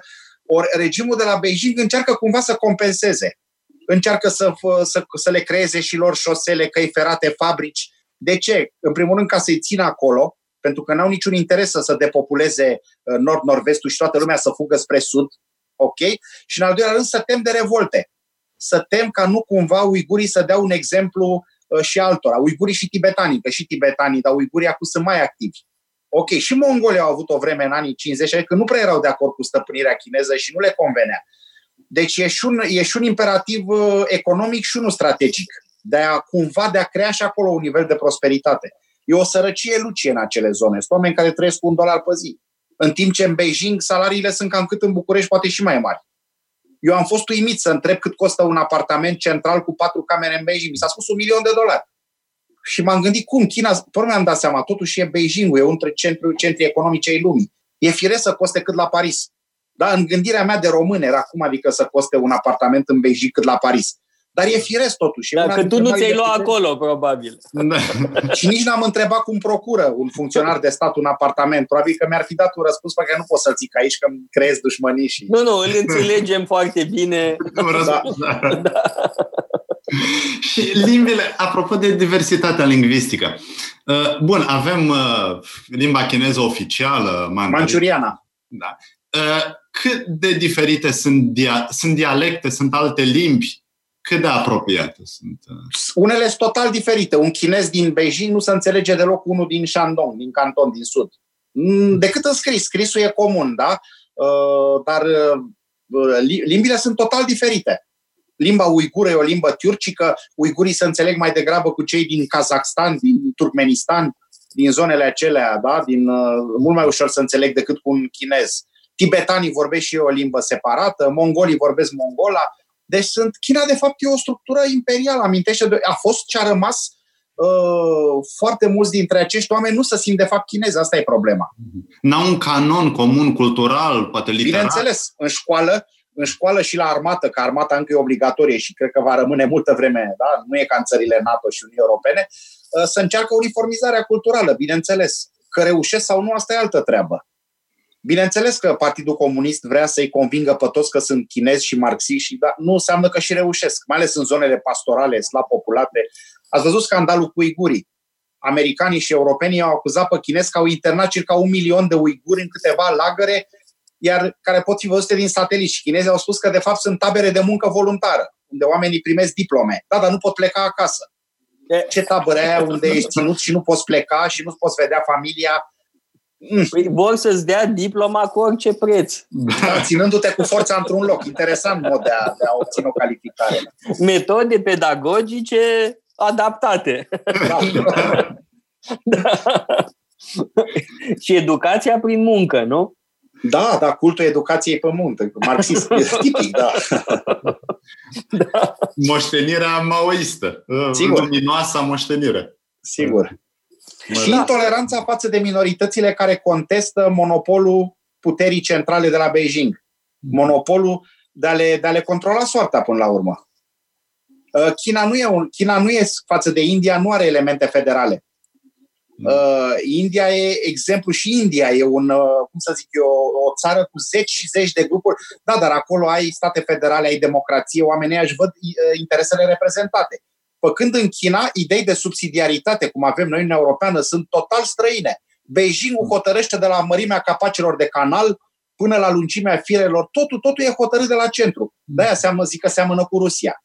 Mie mi-e clar că Xi Jinping s-a inspirat de la Putin foarte mult. Putin e un model de autocrație atât de eficient încât l-a inspirat și pe Xi Jinping, și pe Erdogan, și pe Orban din Ungaria. Deci e un model, mm. din păcate... Da, uh, tocmai că l-ai uh, menționat pe Putin, uh, impresia mea este că într-o prim, într-un prim moment al crizei coronavirusului, Putin a reacționat foarte ferm, a fost foarte rapid în A închis în granița. Reacții. A închis da, granița. imediat a reacționat. Bun.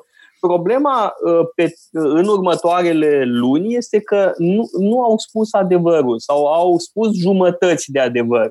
Uh, drept care s-au trezit cu o creștere semnificativă a cazurilor de îmbolnăvire. E, e corect această analiză? Da, da. Foarte mulți specialiști în Rusia spun că de fapt are loc o explozie a cazurilor și că Rusia a luat târziu măsurile necesare. Ați văzut că au donat ventilatoare și altor țări, inclusiv Italia, ca și China dar China are alte capacități de producție. Rusia le are mai reduse, da? Ori ei foarte bine au trimis doctori, au trimis uh, militare acolo, au trimis uh, elemente medicale în Italia, de pildă, dar acum se par depășiți și ei de, de amploarea fenomenului. Bine, nu sunt singurii depășiți. Și uh, n-au mai făcut referendumul, că trebuia să aibă loc un nu. referendum privind nu. Constituția.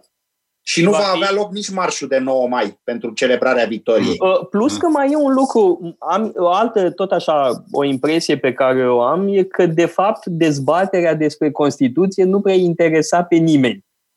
Uh, și uh, coronavirusul, de fapt, l-a scăpat pe Putin de o situație ridicolă în care lumea n-ar fi venit uh, să-l plebisciteze așa cum uh, își dorea. Mă rog, să plebisciteze transformarea Constituției. Da, într-un președinte pe viață, de fapt. Mă rog, nu chiar. Un fel da. de părinte al patriei. Bun, acum, pe de altă parte, n-aș bagateliza, uh, mă rog, propunerile lui constituționale, că nu e vorba nu. doar despre nu. el în această reformă constituțională. Da? Sunt și alte aspecte, cred eu, uh, interesante da, legate de uh, reforma constituțională din Rusia. Dar impresia mea este că, în fond, uh, corona, epidemia i-a salvat de un referendum fâsâit uh, că n-ar fi uh, suscitat mare interes, așa cum de-al se întâmplă uh, foarte adesea cu referendum de ace- referendumuri de acest tip. Da? Noi am avut un referendum privind Constituția, mă rog, privind definiția familiei și a fost un mare fâs. Bine, uh, acolo erau alte motive totuși. De acord, de acord, dar uh, da. de, uh, populația nu e interesată prea mult de discuții constituționale. Uh, rare ori ai referendumuri constituționale care să suscite mare interes. Uh, în general, nu suscită interes, pentru că sunt discuții tehnice, discuții destul de abstracte, Uh, Plus că rusul de rând, rusul de rând și-a dat seama de fapt că Putin e de neurnit momentan de acolo, că el aranjează, da, ca un rege filozof de-a lui Platon, între ghilimele, că nu are totuși. Dar e un om care inginerește, vrea să uh, asigure măreția, stabilitatea Rusiei, fără să întrebe omul de rând ce părere are. Toate astea sunt inginerii. Inginerii politice menite să, uh, uh, în primul rând, să-l apere pe el, să-i asigure o bătrânețe și o moarte liniștită și, în al doilea rând, în Rusia mai e ceva, copiii, copiii oligarhilor. Oligarhii sunt foarte speriați ca nu cumva un nou regim să-i persecute pe copiilor, să-i întrebe cum v-ați îmbogățit, cum ați reușit. Mhm. Deci e foarte important ca beizadelele, cum le zic eu, să aibă liniște, să aibă pace. Evident că nu spune nimeni oficial chestia asta, dar toți analiștii spun că e o preocupare majoră. Îi cer cei din preajma lui. Da, și la noi e o preocupare destul de mare. Noi. Și în China e o preocupare mare. Și în China există îmbogățiți de tranziție fantastic. Chinezii au miliardari aproape ca americanii. Nu, nu știm ce, câți, câți bogătași au. Alibaba, nu? Celebra companie multinațională. Pe mine când m-a sunat acum vreo 10 ani sau 8 ani cineva să-mi vândă acțiuni, zic, la ce firmă? Alibaba. Zic, domnule, asta sună a 1000 și una de not. N-am vrut să cumpăr. Acum am că a fost un prost, de fapt. Acțiunile au crescut extraordinar. Și ce Alibaba, ce mi s-a părut așa nebunești. E, chinezul, nu mai țin minte cum îl cheamă, conducătorul, e un adevărat model de succes. E ultra bogat, e miliardar, dă sfaturi la televizor altora cum să declara, cum să... Dar și el e controlat tot de Partidul Comunist și nu e, nu e niciun dubiu aici. Uh-huh. Și, da. bun, China, în primul rând, are bun, o sumedenie de oameni foarte bogați și de oameni bogați. Sunt uh, firme de lux care, bineînțeles, au filiale acolo, care vând foarte bine, la fel ca în Rusia. Uh, produsele de lux uh, nu duc lipsă de clienți. Sigur. Dar acești moștenitori ai oligarhilor chinezi, le spunem ei, merg în străinătate, nu? La, fie la studii. La, la studii în America, în Europa, da. De altfel, sunt mulți chinezi care merg în Marea Britanie, în SUA, uh, ei cum reacționează la întâlnirea cu o cultură cu totul diferită, o cultură liberală, bazată pe drepturile omului, cu siguranță unii rămân Răzvan, Răzvan, dăm voie. Eu am avut ca studentă la Berlin uh, o chinezoaică uh, și între timp chinezoaica asta a devenit secretara primului secretar al Partidului Comunist Chinez dintr-o, nu mai știu, regiune, ce regiune. Este deci ai dintre foștii, Da, deci dintre foștii mei studenți, Ă, această chinezoaică e cea care are cel mai mare succes. Da? E, a, e practic mâna dreaptă a unui mare satrap local. Da? El controlează zeci de milioane de oameni. Da? Bun, e de la sine înțeles că n-a păstrat nicio legătură cu mine și nici eu cu ea.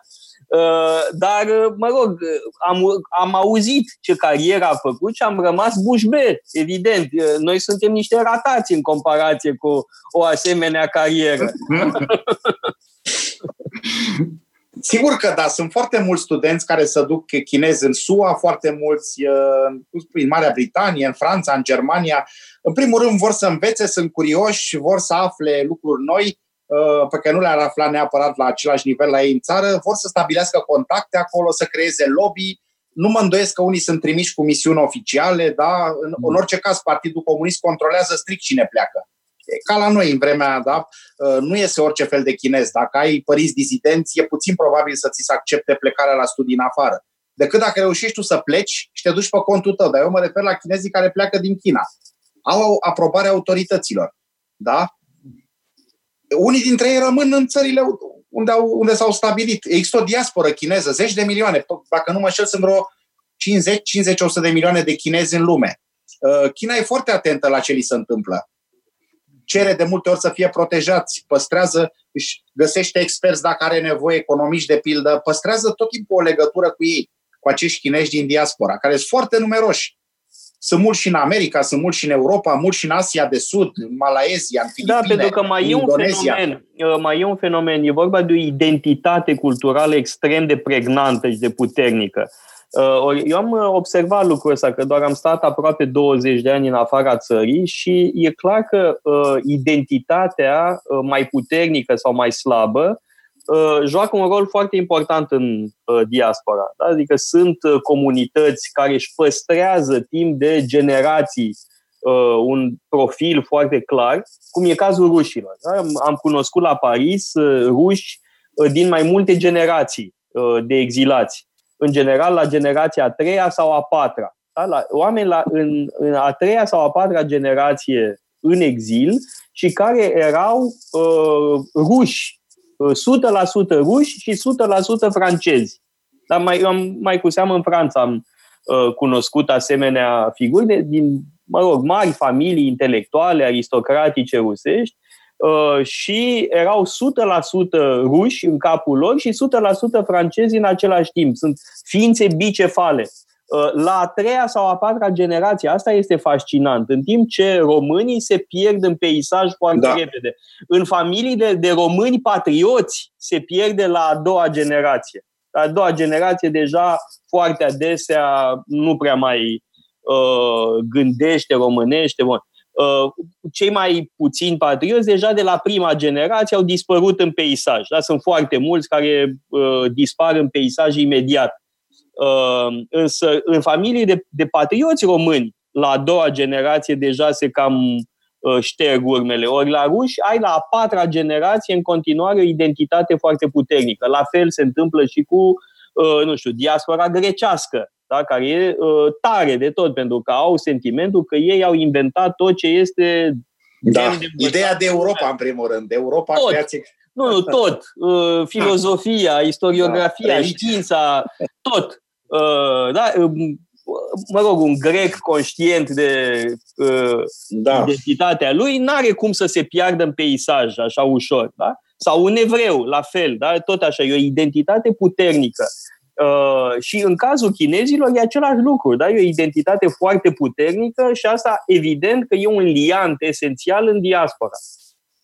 Da, da, da, sigur că da. Chinezii sunt uh, foarte greu de schimbat, să zicem așa. Își păstrează trăsăturile culturale chinezești pe termen foarte lung. Uh, dar să ne uităm și ce face China ca să se răspândească acest soft power chinezesc. Foarte multe institute Confucius în lume, mai ales pe lângă universități, au apărut în toată lumea. Dacă nu mă înșel, sunt peste 200 de... Unele țări au mai multe centre și noi avem mai multe în România, avem vreo 3 sau 4 nu are doar Bucureștiul. E, acum e o întreagă discuție. Din câte am citit, Suedia vrea să nu mai aibă centre Confucius.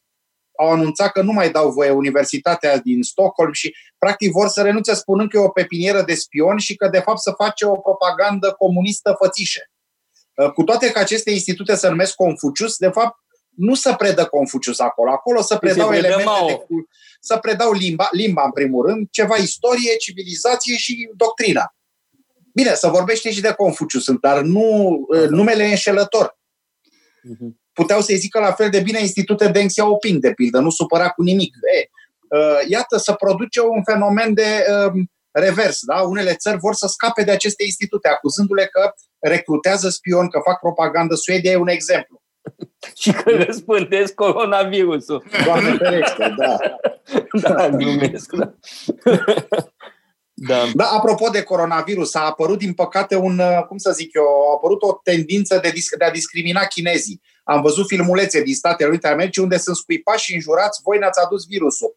Uh, momente grele pentru comunitatea chineză din America. Foarte mulți uh, indivizi de dreapta mai radical îi acuză direct pe oamenii de pe stradă. Am înțeles că și în Berlin și în Paris au fost chinezi scuipați și goniți în ideea că voi ne-ați adus. E, e foarte rău că se întâmplă lucrul ăsta. Cumva ar trebui da. protejați și xenofobie, da? E un, e un Bun, dar în situații xenofobie, de genul ăsta xenofobie. se întâmplă tot felul de mizerii. Uh, sunt, da. Uh, la fel, sunt uh, cadre medicale agresate de vecini. Sigur. Sigur. E abominabil și asta nu se întâmplă doar în România. Se nu, nu, nu, nu, nu avem monopol. Și în alte țări, am, citeam, în, că mă rog, eu citesc în fiecare zi Le Figaro și sunt cazuri destul de numeroase în Franța, fără a mai vorbi de delațiuni da? E marea pasiune a delațiunii, da? care iarăși e în floare. Și mai vedem cum fiecare vine cu delirul lui. Da? Fiecare, sunt tot felul de deliruri care sunt exact. potențate de epidemie. Când a fost deliruri diferite, da. fiecare cu, cu nebunia lui. Și evident Când a fost ciuma neagră în Europa de vest, în Italia, în Franța, în secolul XIV, am citit că au fost omorâți mulți evrei și romi acuzați că răspândesc boala. Deci, oh, da, evrei, în mod special, evrei, în mod special, erau acuzați că răspândesc uh, ciuma. Uh, plus că mai era o altă interpretare, una de natură teologică, și anume că, uh, mă rog, impietatea lor atrage boala pentru toți. Dacă, foarte ah. adesea ciuma a fost văzută din punct de vedere teologic ca o pedeapsă pentru păcate colective. Da, e vorba de o da. pedeapsă colectivă, în timp ce lepra este o pedeapsă pentru păcate individuale. individuale. Da? E interesantă uh, da. viziunea asta asupra celor două boli. Dar, pe de altă parte, uh, o asemenea epidemie se dublează uh, cu o de epidemie de uh, fake news, da? de știri false. Pe de altă parte, Ehm, dacă ne întoarcem în timp, în lunile noiembrie-decembrie, în China, eh, au fost arestați eh, medici pentru răspândirea de zvonuri eh, și de știri false. Ei tocmai își făceau griji în legătură cu cazurile de coronavirus în Wuhan. Da? Erau medici care vorbeau despre asta și s-au trezit cenzurați, arestați, Uh, și la, la, la fel s-a întâmplat și în uh, Rusia. Pe de altă parte, uh, avem de-a face cu o explozie de scenarii conspiraționiste și fără îndoială, e fireze al minte, unii încearcă să și profite de pe, această, de pe urma acestei crize. Sigur, sigur. Fenomenul ăsta nume, a fost numit infodemie chiar de către, bună de către directorul Organizației Mondiale a Sănătății, acest controversat etiopian pe care Trump ar vrea să-l dea jos și mâine dacă ar putea, și care în mod cert e susținut de chinezi, da? deci aici Clar. nu există niciun dubiu. Păi da, dar Etiopia uh, e dependentă de China. Exact. Infodemia, infodemia înseamnă de fapt uh, un val de fake news uh, care agravează de fapt uh, sindromul psihologic al, al unei societăți bolnave Uh, foarte multe zvonuri, unele lansate cu scop, cum ai spus, de unii care vor să profite, să discrimineze, să câștige ceva, alții dintr-un motiv uh, psihoreligios, de pildă. Uh, valul ăsta de informații false face enorm de mult rău. Pentru că mulți nu pot filtra. Mulți le iau de-a gata și devin și mai xenofobi și mai rasiști decât erau înainte, de pildă sau cred în fel de fel de teorii conspiraționiste eu mă tem ca nu cumva această, această pandemie să favorizeze lideri autoritariști în toată lumea. Uh, lideri populiști autoritariști care să vină cu oameni providențiali. Să spună, eu vă scap de toate nenorocirile și de COVID și de efectele. Votați-mă pe mine, gen ascensiunea lui Hitler sau Mussolini, mă gândesc, ceva în genul ăsta. Bine, nu, istoria nu se repetă, dar în genul ăsta. Pentru că întotdeauna după pandemii și după crize economice grave, au fost foarte mulți lideri autoritariști care au zis că vin cu soluții miraculoase, oameni carismatici, care au sfârșit până a fi dictatori. Da, revenind la ce spuneai tu, asta e de fapt marea vina a Beijingului, a Chinei. Faptul că nu a anunțat la nivel internațional cât de gravă era uh, boala și faptul că a încercat să bage supreși și să uh, interzică vocile critice, arestând și interzicând apariția unor doctori care, de fapt, asta încercau să arate, că boala respectivă e mult mai contagioasă decât fusese SARS-ul, da? gripa uh, asiatică din 2002-2003 sau gripa porcină. Pentru că, până la urmă, asta e, COVID-ul nu e ciuma. Din fericire, nu e o boală care să ucidă peste 10%, nici măcar din, din uh, cei infectați, dar e extrem de contagios. Asta încercă da, bun, oamenii ciuma să... neagră a omorât cam o treime. 40-50%. Da, iar în unele, exact, în unele uh, orașe da. chiar au omorât peste 50% dintre da. locuitori. Deci nu, nu, nu se poate compara. Uh, nu. Pe de altă parte, mai circulă o comparație, uh, dar care mie mi se pare că șchioapătă. Uh, de-al e firesc. Orice comparație șchioapătă. Orice comparație nu are cum să fie perfectă. Și anume, între această criză a epidemiei de coronavirus care izbucnește în China și Cernobâlul. Da? Pentru că în 86 explozia de la uh, Cernobâl practic a zdruncinat foarte tare regimul comunist. Da? Și unii speculează că uh, această epidemie ar putea zdruncina uh, regimul comunist în China. Mie mi se pare o comparație forțată. Uh, e adevărat că sunt unele puncte comune, și anume lipsa de transparență. A, lipsa de transparență e evidentă și în, uh, în Uniunea Sovietică ține minte. Da? Uh, eu țin minte, din 86, aveam 13 ani Uh, tu aveai 14 uh, ani, da? Și ții minte cum a fost uh, toată nebunia de atunci. Sovieticii nu spuneau adevărul și am aflat de la suedezi din Germania s-a aflat de fapt ce s-a, s-a aflat ce s-a întâmplat cu adevărat. La fel, în cazul epidemiei de coronavirus, chinezii timp de chinezii, regimul comunist chinez timp de câteva luni nu a, nu a înțeles ce se întâmplă, nu a comunicat, a reacționat tardiv, e adevărat energic, dar foarte târziu totuși. Uh, de aia, nu știu, uh, comparația asta cât este de legitimă. Uh, repet, mie mi se pare că șchioapătă, dar ceva e comun, și anume lipsa de transparență. Da, parțial există asemănări. S-a folosit chiar termenul de Cernobâl biologic. Cernobâlul biologic al Chinei. Ăsta, uh, că dacă într-adevăr virusul ar fi scăpat dintr-un laborator chinez, atunci chiar ar fi comparația 90% valabilă.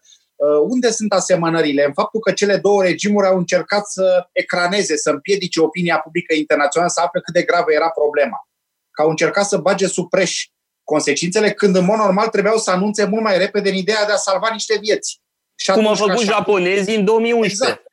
Da, da. Ori uh, există o, cu siguranță e legitimă o asemenea comparație, numai că efectele e greu, sunt greu de comparat, pentru că URSS-ul era un stat decrepit, un stat unde regimul era, uh, să zicem așa, în mare parte delegitimat, economia mergea prost, oamenii erau nemulțumiți, făcând în China lucrurile merg totuși mai bine, economia merge, lumea în cea mai mare parte a acceptat conducerea Partidului Comunist Chinez, direcția în care mergea țara părea pozitivă, Adică nu, nu erau, acum uh, noi nu știm cât de grave vor fi efectele pe termen lung ale, ale pandemiei și mă refer atât la cele medicale cât și la efectele economice. Pentru că dacă scapă de sub control, și în China și în Rusia, uh, aceste regimuri ar putea fi grav debilitate și vulnerabilizate în fața unor revolte și a unor tentative. Da, vreau să întreb, uh, acum, bun, suntem doi cu formație filozofică, mă rog, filozofie, mă rog, a studiat și Răzvan Ioan, am studiat și eu, tu ai studiat relații internaționale, ești specializat în geopolitică. Se pune o întrebare de ordin teoretic, să zic. În fața unei crize de acest tip, democrațiile reacționează mai bine decât regimurile autoritare sau viceversa? Un regim autoritar e cumva mai eficient în gestionarea unei crize de acest gen sau nu? Pentru că deocamdată vedem că uh, țări democratice din Occident sunt foarte uh, uh, dur lovite de epidemie. Cred că aici ar trebui să ne uităm, să înțelegem ce înseamnă a fi afectat. Pe termen scurt, da, bineînțeles, să ne uităm la Franța, la Italia, la Spania și... Și Statele Unite. Statele Unite și evident că nu ne place ce vedem. Deci, pe termen scurt, ar putea cineva să spună că un sistem uh, dictatorial, un sistem autoritar, rezolvă mai ușor lucrurile. Bun, nu știm cât au mințit, cât nu, dar se pare că rezolvă mai bine. Dar pe termen lung, democrațiile își pierd legitimitatea, adică sunt afectate bazele sistemului? Mm, poate da, că... bună întrebare, într-adevăr, da. Bună întrebare, da. da. Uh, cetățenii, uh, atât cei din regimuri autoritare cât și cei din regimuri democratice, sunt foarte atenți la felul în care guvernanții reușesc să gestioneze o situație foarte periculoasă. Văd și ei că se întâmplă în toată lumea, că nu e numai la ei în țară, dar compară. Fiecare să uite ce au făcut țările vecine și alte țări care să pot compara, ținând cont de talia populației și situația economică. Și atunci uh, electoratul va fi foarte dur în cazul în care va constata, să zicem, că într-o țară vecină, unde situația mergea cam la fel înainte, guvernanții de acolo au gestionat mult mai bine, de pildă. Uh, Bun, acum... regimurile autoritare nu e vot liber. Oamenii nu pot decide pe un vot schimbarea de regim. Asta e de fapt. Cât de nemulțumit ai fi de Putin sau de Xi Jinping, ți-e clar ca cetățean rus și chinez că nu poți schimba pe un vot. Iar dacă ești în stradă, risc să fii omorât sau băgat la pușcărie. Poți să o faci, e dreptul tău să te revolți, dar cu riscul biologic de rigoare. Asta e nenorocirea. Da, acum sunt unele comparații, totuși uh, ai dreptate. Uh, toată lumea face comparații. Numai că sunt și unele comparații absurde, uh, că văd uh, unii comparând uh, România cu Germania. Păi nu e, nu, nu Sigur, seamănă, da. adică e atât de diferit. Este, pentru noi Germania e de un exotism total, e cu totul altceva. Sau cum poți să compari România cu, nu știu, Suedia sau cu Danemarca? funcționează cu totul altfel, mentalitatea e complet diferită. Da? Și atunci sunt unele comparații relevante și altele care distorsionează, de fapt, uh, uh, realitatea. Sigur că da, trebuie ținut cont de, de nivelul de dezvoltare socioeconomică al, al țării respective. Mai degrabă cu polonezii și cu ungurii am putea să ne comparăm. Categoric, da. La asta mă duce gândul în primă, în primă instanță. Și ne-am putea Italia, și inspira din măsură cu sicilienii ne putem compara. Nu, nu, dar nu-i de râs. E adevărat, asemănările uh, de mentalitate sunt foarte uh, mari. Da? Și atunci și, și sunt aceleași probleme de uh, indisciplină, de uh, șmecherie, de dispreț. Relaxare de în fața muncii. Da, și de dispreț față de autorități. Da. Bun, și calitățile aferente, și fără îndoială. Uh, dar, adică comparațiile relevante ne duc undeva Uh, sunt și comparații irelevante care pur și simplu uh, nu rezolvă nimic. Și totuși, toate, totuși a fost mai grav lovită în Italia zona Lombardiei, care e bogată, e. dezvoltată, decât sudul sicilian cu oamenii aceia sărași, leneși, etc., conform mitologiei, da, create... Da, mă rog, e și mitologie. Nu știu dacă sunt chiar așa leneși, dar sigur că uh, un, uh, un analist uh, englez foarte interesant, strategic, Julian Lindley French, specializat în probleme strategice, remarcă că atât ciuma neagră din secolul XIV, care a venit din uh, zona Chinei până în Italia, cât și COVID-ul, care tot China-Italia, că ar fi de fapt virus ai, globa, ai drumurilor globalizării. Pentru că existența acestor conexiuni între China, da? nou drum al mătăsii, te întreb cum au ajuns chinezii infectați în Europa mergând, da, venind să facă afaceri sau ca turiști, dacă nu exista globalizarea și aceste rute stabilite, nu ajungea virusul sau nu atât de masiv și de repede în Europa. Uh, comparația cu ciuma neagră e foarte interesantă, că și atunci a venit din China și a lovit Italia. Mă, nu știu dacă din China, nu mai degrabă din Asia Centrală, din câte știu eu. Unii zic din China, alții din zona Asiei Centrale. Oricum, în China fusese epidemie în perioada aia. Există mărturii istorice că lovise în China. Tătarii au, Mongolia au, Tătarii, da, da, da, au asediat Cafa în Crimea. Exact. E, acum a venit fără asediu, a venit până turiști și până oameni de afaceri asimptomatici sau care au crezut că au o simplă viroză de sezon. Uh-huh. Da, da, da, da. Bun, dar asta sigur că uh, pune un semn de întrebare în, uh, în dreptul globalizării. Da? Uh, da. Ce poate fi revizuit, uh, ce putem învăța în privința globalizării Uh, din această teribilă experiență. Da, globalizarea are și părți bune și părți rele. În general, uh, politicienii dorni să atragă investitori străini, să atragă capital, scot în evidență aspectele pozitive. Globalizarea, într-adevăr, a scos din sărăcie undeva la 1 sau 2 miliarde din un miliard din actuala populație a Terei de 7 miliarde. Numai în China se estimează că uh, comerțul global a scos din sărăcie vreo 300-400 milioane de chinezi. Enorm. Uh, dar globalizarea are și aspecte negative. Mă gândesc la terorism, mă gândesc la crimă organizată, mă gândesc la poluare. Și pandemiile sunt și ele un, un efect. Uh, circulă. Circulă oameni, circulă idei, circulă microbi. Uh, să ne gândim că întotdeauna schimburile între populații au fost devastatoare. Cristofor Columb, când s-a dus în Americi, le-a adus Variola. A adus boli europene, cum erau vărsatul de vânt, da? Da. Uh, smallpox-ul, da? La rândul lor ei ne-au dat uh, sifilisul. Da, dar s-a dovedit, Africa, totuși variola, variola a fost mai ucigașă decât sifilisul. Exact. Și mai era decât conquistadorii. Variola da, mult mai era decât conquistadorii. decât conquistadorii, îngrozitor. Uh, deci nu e un fenomen nou. Oameni care n-au imunitate, pentru că la ei boala respectivă nu a circulat. Uh, totuși, asediul de la CAFA al tătarilor a fost prima folosire a armei biologice în mod voluntar. Tătarii au catapultat uh, cadavre, peste da. cetatea genovezilor, bucăți de cadavre. Bineînțeles, nu știau de microbi și de lucruri de genul, dar au văzut o legătură cauză-efect. Oricine atingea cadavru murea. Și atunci au catapultat. E primul exemplu care îl știu de folosire voluntară a unei arme biologice într-o, într-o bătălie Așa umană. E, da, da, da, da. Acum, globalizarea are o mare problemă. Bineînțeles că aduce mai multă prosperitate în ansamblu. Problema este una de distribuție a beneficiilor aduse de globalizare. Și în exemplu pe care l-ai dat, și evident așa este, globalizarea a scos din sărăcie peste un miliard, dar unde? În principal în China și în India. Acolo clasa de mijloc a ieșit. Nu știu dacă în Europa sau... Tigrii tineri. În tigrii tineri. Singapore, uh, Taiwan, Taiwan. Uh, Asia de Sud, Malaezia, Indonezia, Brazilia foarte mult, Turcia.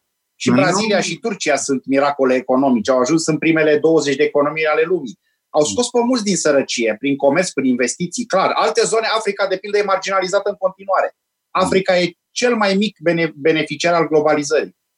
E un continent unde de ce China, China e atât de prezentă în Africa? Pentru că nu se bagă alții. Americanii, europenii, minimal.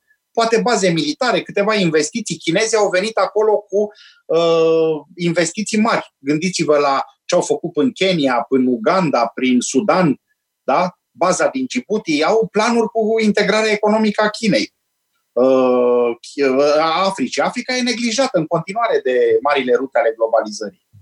Și China deține practic o bună parte din uh, economiile acestor țări, nu? din teritoriile, din punctele strategice. Da, deține uh, până investițiile mari pe care le-a făcut, controlează anumite sectoare, anumite felii din economiile acestor țări. Le-a făcut căi ferate, da, una care leagă, dacă nu mă înșel, Etiopia de Kenya, uh, construiește de zor acolo, poduri, căi ferate, centrale atomonucleare, etc., etc. Țările respective se îndatorează. Vor fi datori la chinezi, dar nici nu vin alții să le construiască. Și atunci e ora așa, ori nimic. Uh, au apărut chiar revolte împotriva China. Nu știu dacă ați, uh, uh, au fost, uh, au circulat pe internet imagini cu uh, cetățeni africani care în timpul epidemiei din China erau scoși, legați, trimiși pe stradă, băgați în niște centre contra voinței lor. Deci chinezii s-au purtat dur cu africanii care se aflau în Wuhan și uh, s-au revoltat când au văzut af- africanii imaginile pe internet. Au spus, băi, voi ne tratați ca pe niște un fel de sclave, așa, adică cum, China cum de... E, și-au cerut scuze, au fost niște neînțelegeri acolo, dar e clar că au fost maltratați niște africani din China. În dorința autorităților de a-i ține cu forța în casă. De pildă, în Wuhan și în Hubei, în provincia aceea. Uh, au apărut și revolte până Uganda, am citit oameni care, uh, Kenya, au zis, ce facem? Uh, am scăpat de domnia omului alb și acum o înlocuim cu domnia omului galben, adică ajungem la stăpân noi Hmm. Deci China trebuie să fie foarte atentă cum gestionează, pentru că pare putere colonială cumva. Hmm. Are aspecte a, în ochii localnicilor care... Da, și sunt percepuți ca fiind rasiști? La fel cum, poate, bineînțeles, au fost percepuți ah, europenii. Xenofobia e prezentă și la chinezi și la africani. Cu siguranță, nimeni nu e scutit de xenofobie. De acces xenofob, nimeni. Adică mă refer la elemente importante din... Sunt și oameni care nu sunt deloc xenofobi, dar cât sunt? Mm-hmm. Sigur. Au da. baza militară din Djibouti. Bine, în Djibouti nu au numai chinezii. Au și americanii și francezii, din câte știu. Sunt mai multe. Djibouti și șoferă contra cost. Da. Chinezii au prima lor bază uh, masivă pe alt continent, de unde pot să-și proiecteze puterea către Oceanul Indian. Asta e scopul, de fapt. Adică își fac mâna de mare putere. da, pe bani au închiriat, își fac exact. Aduc acolo pe rotație câteva zeci de mii de soldați. Da. Am mai văzut asta de-a lungul istoriei.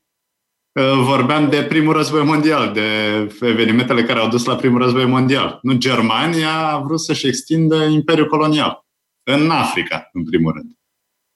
Da, sigur că da. A fost și asta una dintre cazuri, cauzele izbucnirii, mm. conflictele de împărțire a teritoriilor coloniale, sigur că da. Deși n-a fost cauza principală, a fost una dintre cauze, cu siguranță.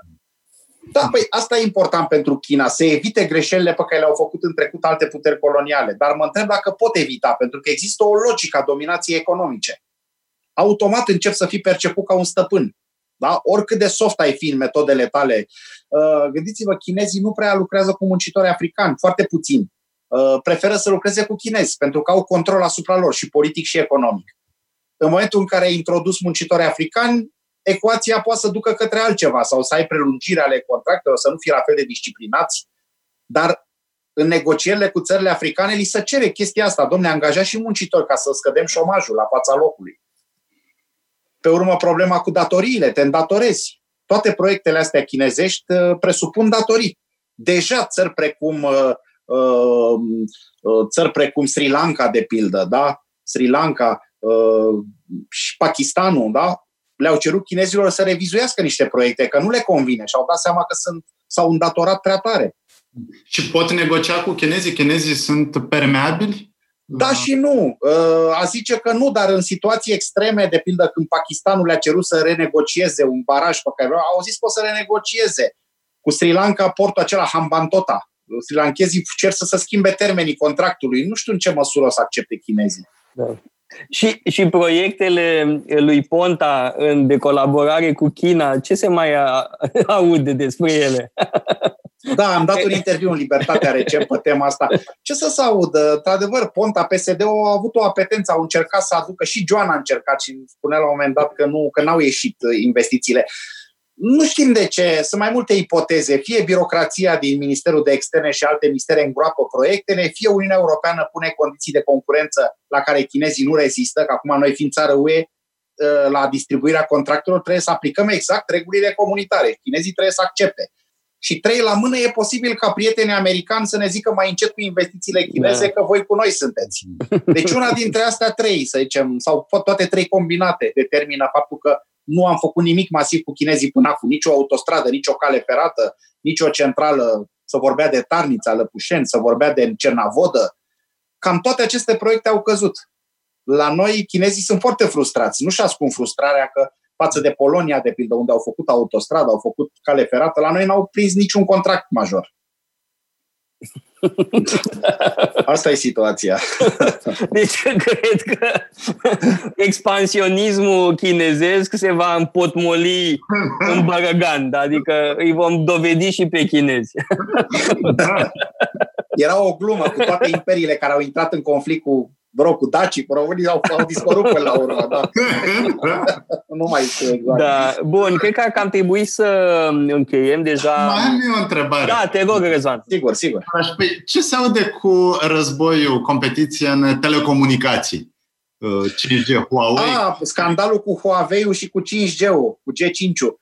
Uh, ce să se audă? Chinezii, bineînțeles că insistă ca țările europene să accepte tehnologia lor, pentru că ce se întâmplă? Dacă nu cumperi de la chinezi, uh, poți să cumperi de la alții, dar mai scump și nu atât de repede. Adică chinezii sunt siguri care sunt capabili să ofere tehnologie 5G, uh, să zicem, Acum. la un preț competitiv și rapid.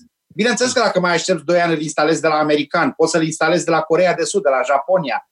Uh, aici alegerea pe care o faci tu ca țară are și implicații strategice pe termen lung, pentru că până această tehnologie chinezii pot spiona. Există ferestre Adică tu trimiți informație sensibilă și ajunge și la Beijing. Plus că depinzi tehnologic. Dacă iei până ei, dacă ți iei până chinezi, până Huawei sau până alte firme tehnologia, ei vor asigura mentenanța, vei avea costuri către chinezi. Deci astea sunt aspectele de reținut. Dacă mai, uh, problema e cine așteaptă, pentru că să zicem dacă ungurii, austriecii, nemții iau, uh, italienii iau de la Huawei, noi românii cu polonezii, să zicem, stăm deoparte, să creează un decalaj. Înseamnă că ceilalți au internet 5G înaintea noastră. Ok, cât stăm? Stăm un an fără, până instalează alții. Da? Deci va avea consecințe economice. Și acum cu, cu economia care scade de pe urma coronavirusului, probabil că oamenii de afaceri o să fie disperați, o să spună guvernului cât mai repede vrem rețele 5G. Și atunci ce faci? Iar te arunci în brațele chinezului? E, e, e cu duș și întors, e cu, cu două tăișuri, sabie cu două tăișuri. Și Huawei, bineînțeles, este dator prin lege să furnizeze informații către guvernul chinez. Da, în China toate, toate firmele sunt obligate să aibă, în primul rând, celulă de partid. Toate firmele chineze pe o anumită talie au celulă de partid și raportează, bineînțeles. Oameni serioși. Da. Celula de partid. Cum? Nu lasă nimic în afara controlului. Da. BOB-ul, Birou Organizației de Bază. Cum? Așa. Da.